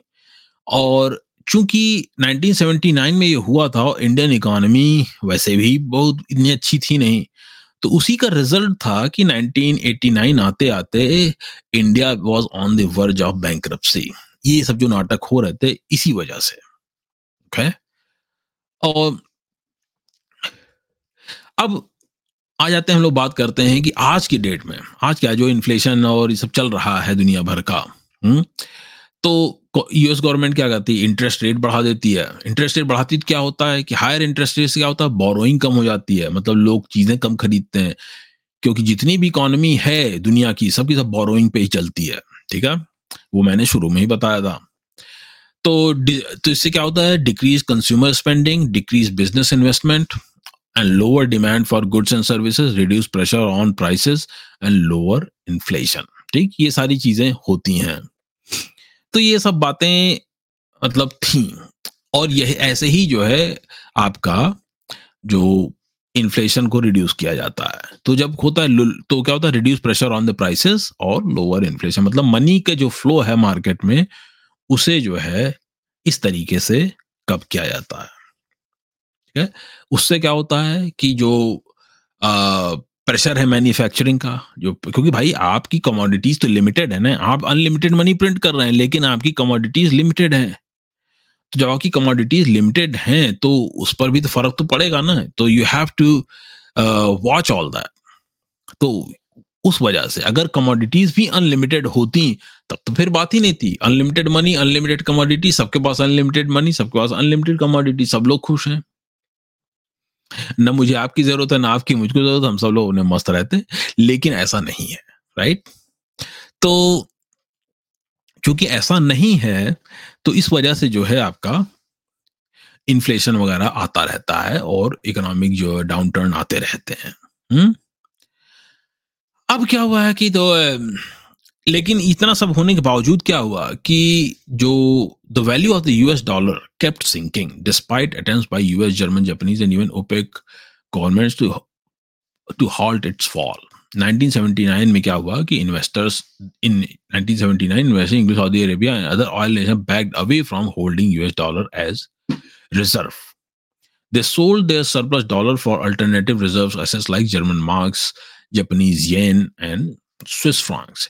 इसे कहते हैं करेंसी स्वाप कि मतलब आप एक जो करेंसी है किसी करेंसी को आप हटाइए अपने यहाँ से उसके बदले में दूसरी करेंसी लीजिए। इसीलिए आप लोग करेंसी स्वाप का भी काफ़ी सुन रहे होंगे राइट कि जो कि करेंसी स्वाप लोग कर रहे हैं और करेंसी स्वाप के चलते लोग जो है आ, आ, अपने यहाँ से डॉलर जो एक्सेस डॉलर है जिसको ज़रूरत नहीं है वो उसको हटा रहा है। क्यों? क्योंकि चाइना चाइना खूब करेंसी स्वाप करता है। और चाइना धीरे धीरे करके डी डॉलराइज भी करने की कोशिश कर रहा है चीज़ों की। कहाँ पे कर रहा है? पुश कर रहा है चाइना चाइना पुश करता है एससीओ के थ्रू अभी ब्रिक्स के थ्रू नहीं कर पाया है लेकिन चाइना एससीओ के थ्रू जो है, बहुत करता है ये डी डॉलराइज करने की कोशिश। अपने युआन को या युआन रेमिनबी जिसे जो भी आप कहना चाहिए रेनमिनबी उसको प्रमोट करने की कोशिश करता है। अब ये सारी चीज़ें, एक बात क्या गोल्ड का जो प्राइस था 1979 में, जो 200 पर डॉलर 200 डॉलर पर आउंस था 1979 में 875 एक साल के अंदर इतना प्राइस बढ़ गया, इतना इन्फ्लेशन हुआ। अब तो वो तो बातें अभी हमने क्या जाना डॉलर के साथ पेट्रो डॉलर के साथ प्रॉब्लम्स क्या क्या हैं? क्या प्रॉब्लम है पेट्रो डॉलर के साथ? कोई अकाउंटेबिलिटी सीधी सीधी चीज़ क्या है? कोई अकाउंटेबिलिटी नहीं है। यूएस इसको जो है वेपनाइज करता रहता है टाइम टाइम पर, जब ज़रूरत पड़ती है उसी हिसाब से। और यूएस चाहे जितना प्रिंट करे बाकी दुनिया के ऊपर ये बर्डन आ जाता है कि हमें इसे यूज़ करना है। कैसे हम करें नहीं तो हमारी इकॉनमी डूब जाएगी। जो बैलेंस ऑफ़ ट्रेड प्रॉब्लम है वो अभी भी सॉल्व नहीं हुई है इस, इसके बावजूद भी। तो लोग क्या करते हैं आईएमएफ वगैरह से लोन लेते हैं। लेकिन आईएमएफ लोन में भी एक प्रॉब्लम है। आईएमएफ लोन में एक प्रॉब्लम ये है कि जब कोई कंट्री लोन लेता है तो उसको लोन रिटर्न नहीं कर पाता तो क्या होगा? भाई, अगर मेरा मुझसे कोई लोन मांगे मुझसे और ना करे तो फिर तो देर इज़ ए प्रॉब्लम फिर तो लीगलिटीज होंगी उस चीज़ की। बट कोई कंट्री अगर लोन लेता है और रिटर्न रिटर्न नहीं कर पाता तो क्या होगा? सच्चाई ये है, आपको बताऊँ? सच्चाई ये है कि अगर कोई कंट्री लेता है लोन और रिटर्न नहीं कर पाता तो उसका कुछ नहीं होता है। ठीक है? ज़्यादा ज़्यादा IMF can choose to not further loan the money to that country but ऐसा अगर ये करते हैं तो डॉलर का रिसाइकलिंग कैसे होगी तो जो एक कंट्री जो भिखारी बना बैठा है, उस कंट्री ऐसे कंट्रीज़ भी जो है एक्चुअली आईएमएफ को चाहिए, जो कि कॉन्स्टेंटली इनसे जो है टाइम टाइम पर पैसे मांगते रहें जैसे कि भारत का पड़ोसी मुल्क ओके okay? और जब ऐसे ही है जो फर्जी डॉलर आके बना रहता है तो इकोनॉमी बचाने के लिए बहुत सारी जगहों पर जैसे रेडिकलाइजेशन में किया जाता है, फिर वॉर वगैरह करवाया जाता है ताकि डॉलर वहाँ पे खर्चा हो जाए, फिर जो है उल्टी सीधी और चीज़ें होती हैं स्पाइंग स्पाइंग बढ़ जाता है फ़र्ज़, बहुत सारे फालतू के काम शुरू हो जाते हैं जिसकी, जिसको कि ताकि डॉलर खाली खाली यूज़ हो। लेकिन लोग करते किस लिए? ताकि उनका, वो दुनिया को कंट्रोल कर सके। ओके तो पाकिस्तान प्रॉब्लम जो मैंने कहा वो यही है। पाकिस्तान प्रॉब्लम क्या है कि कोई कंट्री जब बैंक जाता है तो आईएमएफ को अगर वो लोन रिटर्न नहीं करता तो आईएमएफ उसका कुछ कर नहीं सकता है लिटरली और पाकिस्तान इसका इसी वजह से आज तक फ़ायदा उठाता आ रहा है। ये करते क्या है? यूएस इन्होंने इतनी रिलेशनशिप बना रखी भाई, कि जाते हैं, भीख मांगते हैं यूएस इनको। यूएस और मिडिल ईस्ट इनकी इतनी है कि हमें लोन बस दिलवा दो। तो इसी वजह से वो कंट्री पूरा मस्त एकदम लोन पे चल रहा है। ठीक है? उनकी जो सिस्टम है, सात आठ, छह, सात बिलियन डॉलर का ये लोन ले लेते हैं। अब इसके बाद क्या होता है? इसको आपस में ही जो दो परसेंट पॉपुलेशन जो दो परसेंट एलिट है पाकिस्तान की, उसको खाते हैं। ऐश करते हैं, बाकी दुनिया गरीब बनी, उनकी जो जनता बैठी रहती है। राइट तो अब क्या है? Push away from dollar myth versus reality तो इसमें सच क्या है और झूठ क्या है? आज इसको भी मैं क्लियर कर देता हूँ। 2008 की जो इकोनॉमिक क्राइसिस आई, मैंने थोड़ा सा उस पर बात करी कि जो ब्रिक्स वगैरह बना, फिर उसके बाद जो सबका गोल क्या था? डी डॉलराइजेशन तो 2000 इकोनॉमिक क्राइसिस की वजह से एक रीजन हुआ। वेपनाइजेशन ऑफ़ डॉलर जो वेपनाइजेशन हर जगह सैंक्शन लगा देना। जितने भी ब्रिक्स कंट्रीज़ हैं सब के ऊपर एक एक बार सैंक्शन लग चुका I think except China China के ऊपर आई थिंक अर्ली सेवन उसमें सिक्सटीज या सेवेंटीज में लगा था। आ, लेकिन जब ये चाइना के साथ ये हाथ मिला लिया इन लोगों ने सेवेंटीज में अपनी इकॉनमी चमकाने के लिए तो उसके बाद से नहीं किया गया। फिर उसके बाद आया rise of nationalism rise of nationalism से क्या हुआ कि लोग जो है नेशनल करेंसीज की बात करने लग गए। हर चीज़ नेशनल नेशनल होनी चाहिए। तो उससे भी डॉलर से लोग दूर जाने लगे। पहले होता था अमेरिकन ड्रीम की बात करते थे। अब लोग कहते हैं, भाड़ में या ड्रीम हम अपने कंट्री में रहेंगे, हमारा कंट्री सबसे प्यारा। Right beggar thy neighbour policy ये भी एक चीज़ है। फिर राइज ऑफ़ अदर इकोनॉमीज फिर अब जैसे देखिए, अब क्या है? इंडिया है चाइना है इंडोनेशिया है। ये सारे कंट्रीज़ है मैक्सिको है सारे कंट्रीज़ धीरे धीरे ब्राज़ील है, इनकी सारी इकोनॉमीज धीरे धीरे ऊपर आ रही हैं। तो जब ये ऊपर आ रही तो ये अपनी इंपॉर्टेंस समझ रही हैं। अपनी इंपॉर्टेंस समझ रही हैं तो वो डॉलर में क्यों करेंगे? एज यूजल वापस back to rise of nationalism right diversification of reserve तो अब हर कंट्री को ये बात भी समझ में आ गई किसी एक पर्टिकुलर रिज़र्व को रख कर अपने यहाँ कुछ फ़ायदा नहीं होना। अब जैसे इंडिया है इंडिया अगर अपने यहाँ दरम नहीं रखता तो रशिया के साथ वो ऑयल खरीद नहीं सकते थे। हम्म? रशिया के साथ वो ऑयल नहीं खरीद पाते और रशिया के साथ अगर ऑयल नहीं खरीद पाते तो इंडिया कोई फ़ायदा नहीं होता। और दो, दूसरी चीज़ें हैं, ठीक? इंडिया की जो एटलीस्ट जो इकोनॉमिक ग्लोबल इकोनॉमी अभी चल रही है आफ्टर कोविड तो उसमें ऑयल प्राइस को इंडिया ने इसी तरीके से तो कंट्रोल किया ना। राइट कैसे? अपने डाइवर्सिफिकेशन ऑफ़ रिज़र्व से। राइट तो myth versus reality push away from dollar देखिए, इसमें क्या है? काफ़ी लोग कह रहे हैं डॉलर खत्म हो जाएगा पेट्रो डॉलर खत्म हो जाएगा, ये हो जाएगा, वो हो जाएगा। पेट्रो डॉलर भले खत्म हो जाए, लेकिन डॉलर नहीं खत्म होगा, ठीक है? Dollar is established as a reserve currency और एक सिस्टम है जो हर जगह, जिसके पेमेंट सिस्टम जो है मैकेनिज्म जिसका हर जगह स्टैब्लिश्ड है जो छोटे छोटे जो आपके बिज़नेस ओनर्स हैं, जो छोटे, बड़े जितने भी बिजनेसेस हैं इंपोर्ट एक्सपोर्ट सब के सब जो है डॉलर को जानते हैं, उनको डॉलर में ट्रेड करने में आसानी भी रहती है। तो ये सारी बातें ध्यान देने वाली होती हैं राइट तो उस वजह से डॉलर को डी डॉलराइज कहने से डी डॉलराइज कर देंगे, ये कर देंगे, वो कर देंगे, मुझे नहीं लगता है कि ऐसा कुछ होगा। इंडिया खुद डी डॉलराइजेशन को प्रमोट नहीं करता। क्यों? क्योंकि इंडिया के पास एक्सपोर्ट्स नहीं है। ब्राज़ील के पास भी एक्सपोर्ट्स नहीं खाली खाली एक कंट्री है जिसके पास एक्सपोर्ट्स हैं, वो चाइना और रशिया के पास है, क्योंकि रशिया खुद इतना बड़ा कंट्री है कि रशिया को अगर रशिया अगर अकेले रहना चाहे, किसी से ना इम्पोर्ट करे कुछ के, तब भी रशिया सर्वाइव कर जाएगा बड़े प्यार से। तो यही दो तीन कंट्री हैं जो डी डी डॉलराइजेशन की बात कर रहे हैं। बाकी तो कोई कंट्री नहीं कर रहा है। तो हाँ ठीक है यूएस का जो मार्केट शेयर है और यू इतना ही नहीं है, देखिए, एक ये तो हो गए। साथ में जो डॉलर है यूएस डॉलर को अगर गोल्ड बैक भी कर दिया जाता है गोल्ड स्टैंडर्ड भी फॉलो करने लग जाता है तो तो भी यूएस के पास आज भी जो है यूएस के पास जो बहुत ज़्यादा है गोल्ड रिज़र्व हैं। और वो गोल्ड रिज़र्व बढ़ाने के लिए यूएस हो सकता है कि जाके युगांडा और इन सब कंट्रीज़ पे भी कब्जा करने की कोशिश करने लग जाए, ताकि इनकी गोल्ड माइंस को कब्जा कर लिया जाए तो फिर एक परमानेंट गोल्ड स्टैंडर्ड बना दिया जाएगा। But that thing will lead to world war three तो बट डॉलर का बट तो अभी जो सिचुएशन है एटलीस्ट आने वाले दस साल तक, मुझे नहीं लगता कि डॉलर कहीं जाने वाला है। इनफैक्ट पेट्रो डॉलर कहीं जाने वाला, मुझे नहीं लगता ऐसा कुछ होने वाला, ठीक है? सबको अभी चाइना को काउंटर करना है। चाइना को अगर ये काउंटर करेंगे तो क्लियरली युआन का जो है उल्टे मार्केट शेयर गिरेगा, ठीक है? और चाइना को काउंटर करने में यूएस और इंडिया की तो एटलीस्ट यही डील है। कि डॉलर और रुपी को हम साथ साथ जो है प्रमोट करेंगे। इसीलिए देखो तो इंडियन कंपनीज़ यूएस में अब आके इन्वेस्ट करती हैं और यूएस कंपनीज़ इंडिया में इन्वेस्ट करती हैं। दोनों ही बातें हो रही हैं, ठीक है? तो तो मिथ थोड़ी सी मिथ भी है कि डॉलर पूरा पूरा खत्म हो जाएगा। पेट्रोल डॉलर खत्म हो जाएगा सुनर और वो तो खत्म होना था, क्योंकि जब ऑयल ही नहीं रहेगा तो तो पेट्रोल ही नहीं रहेगा तो पेट्रोल डॉलर कहाँ से रहेगा? मिडिल ईस्ट में तो पेट्रोल 2050 तक तो वेल्स जो है वैसे ही इतने ज़्यादा ड्राई हो जाएँगे, इतने नीचे चले जाएँगे कि उसकी प्रोडक्शन जो कॉस्ट आएगी वो बहुत ज़्यादा हो जाएगी।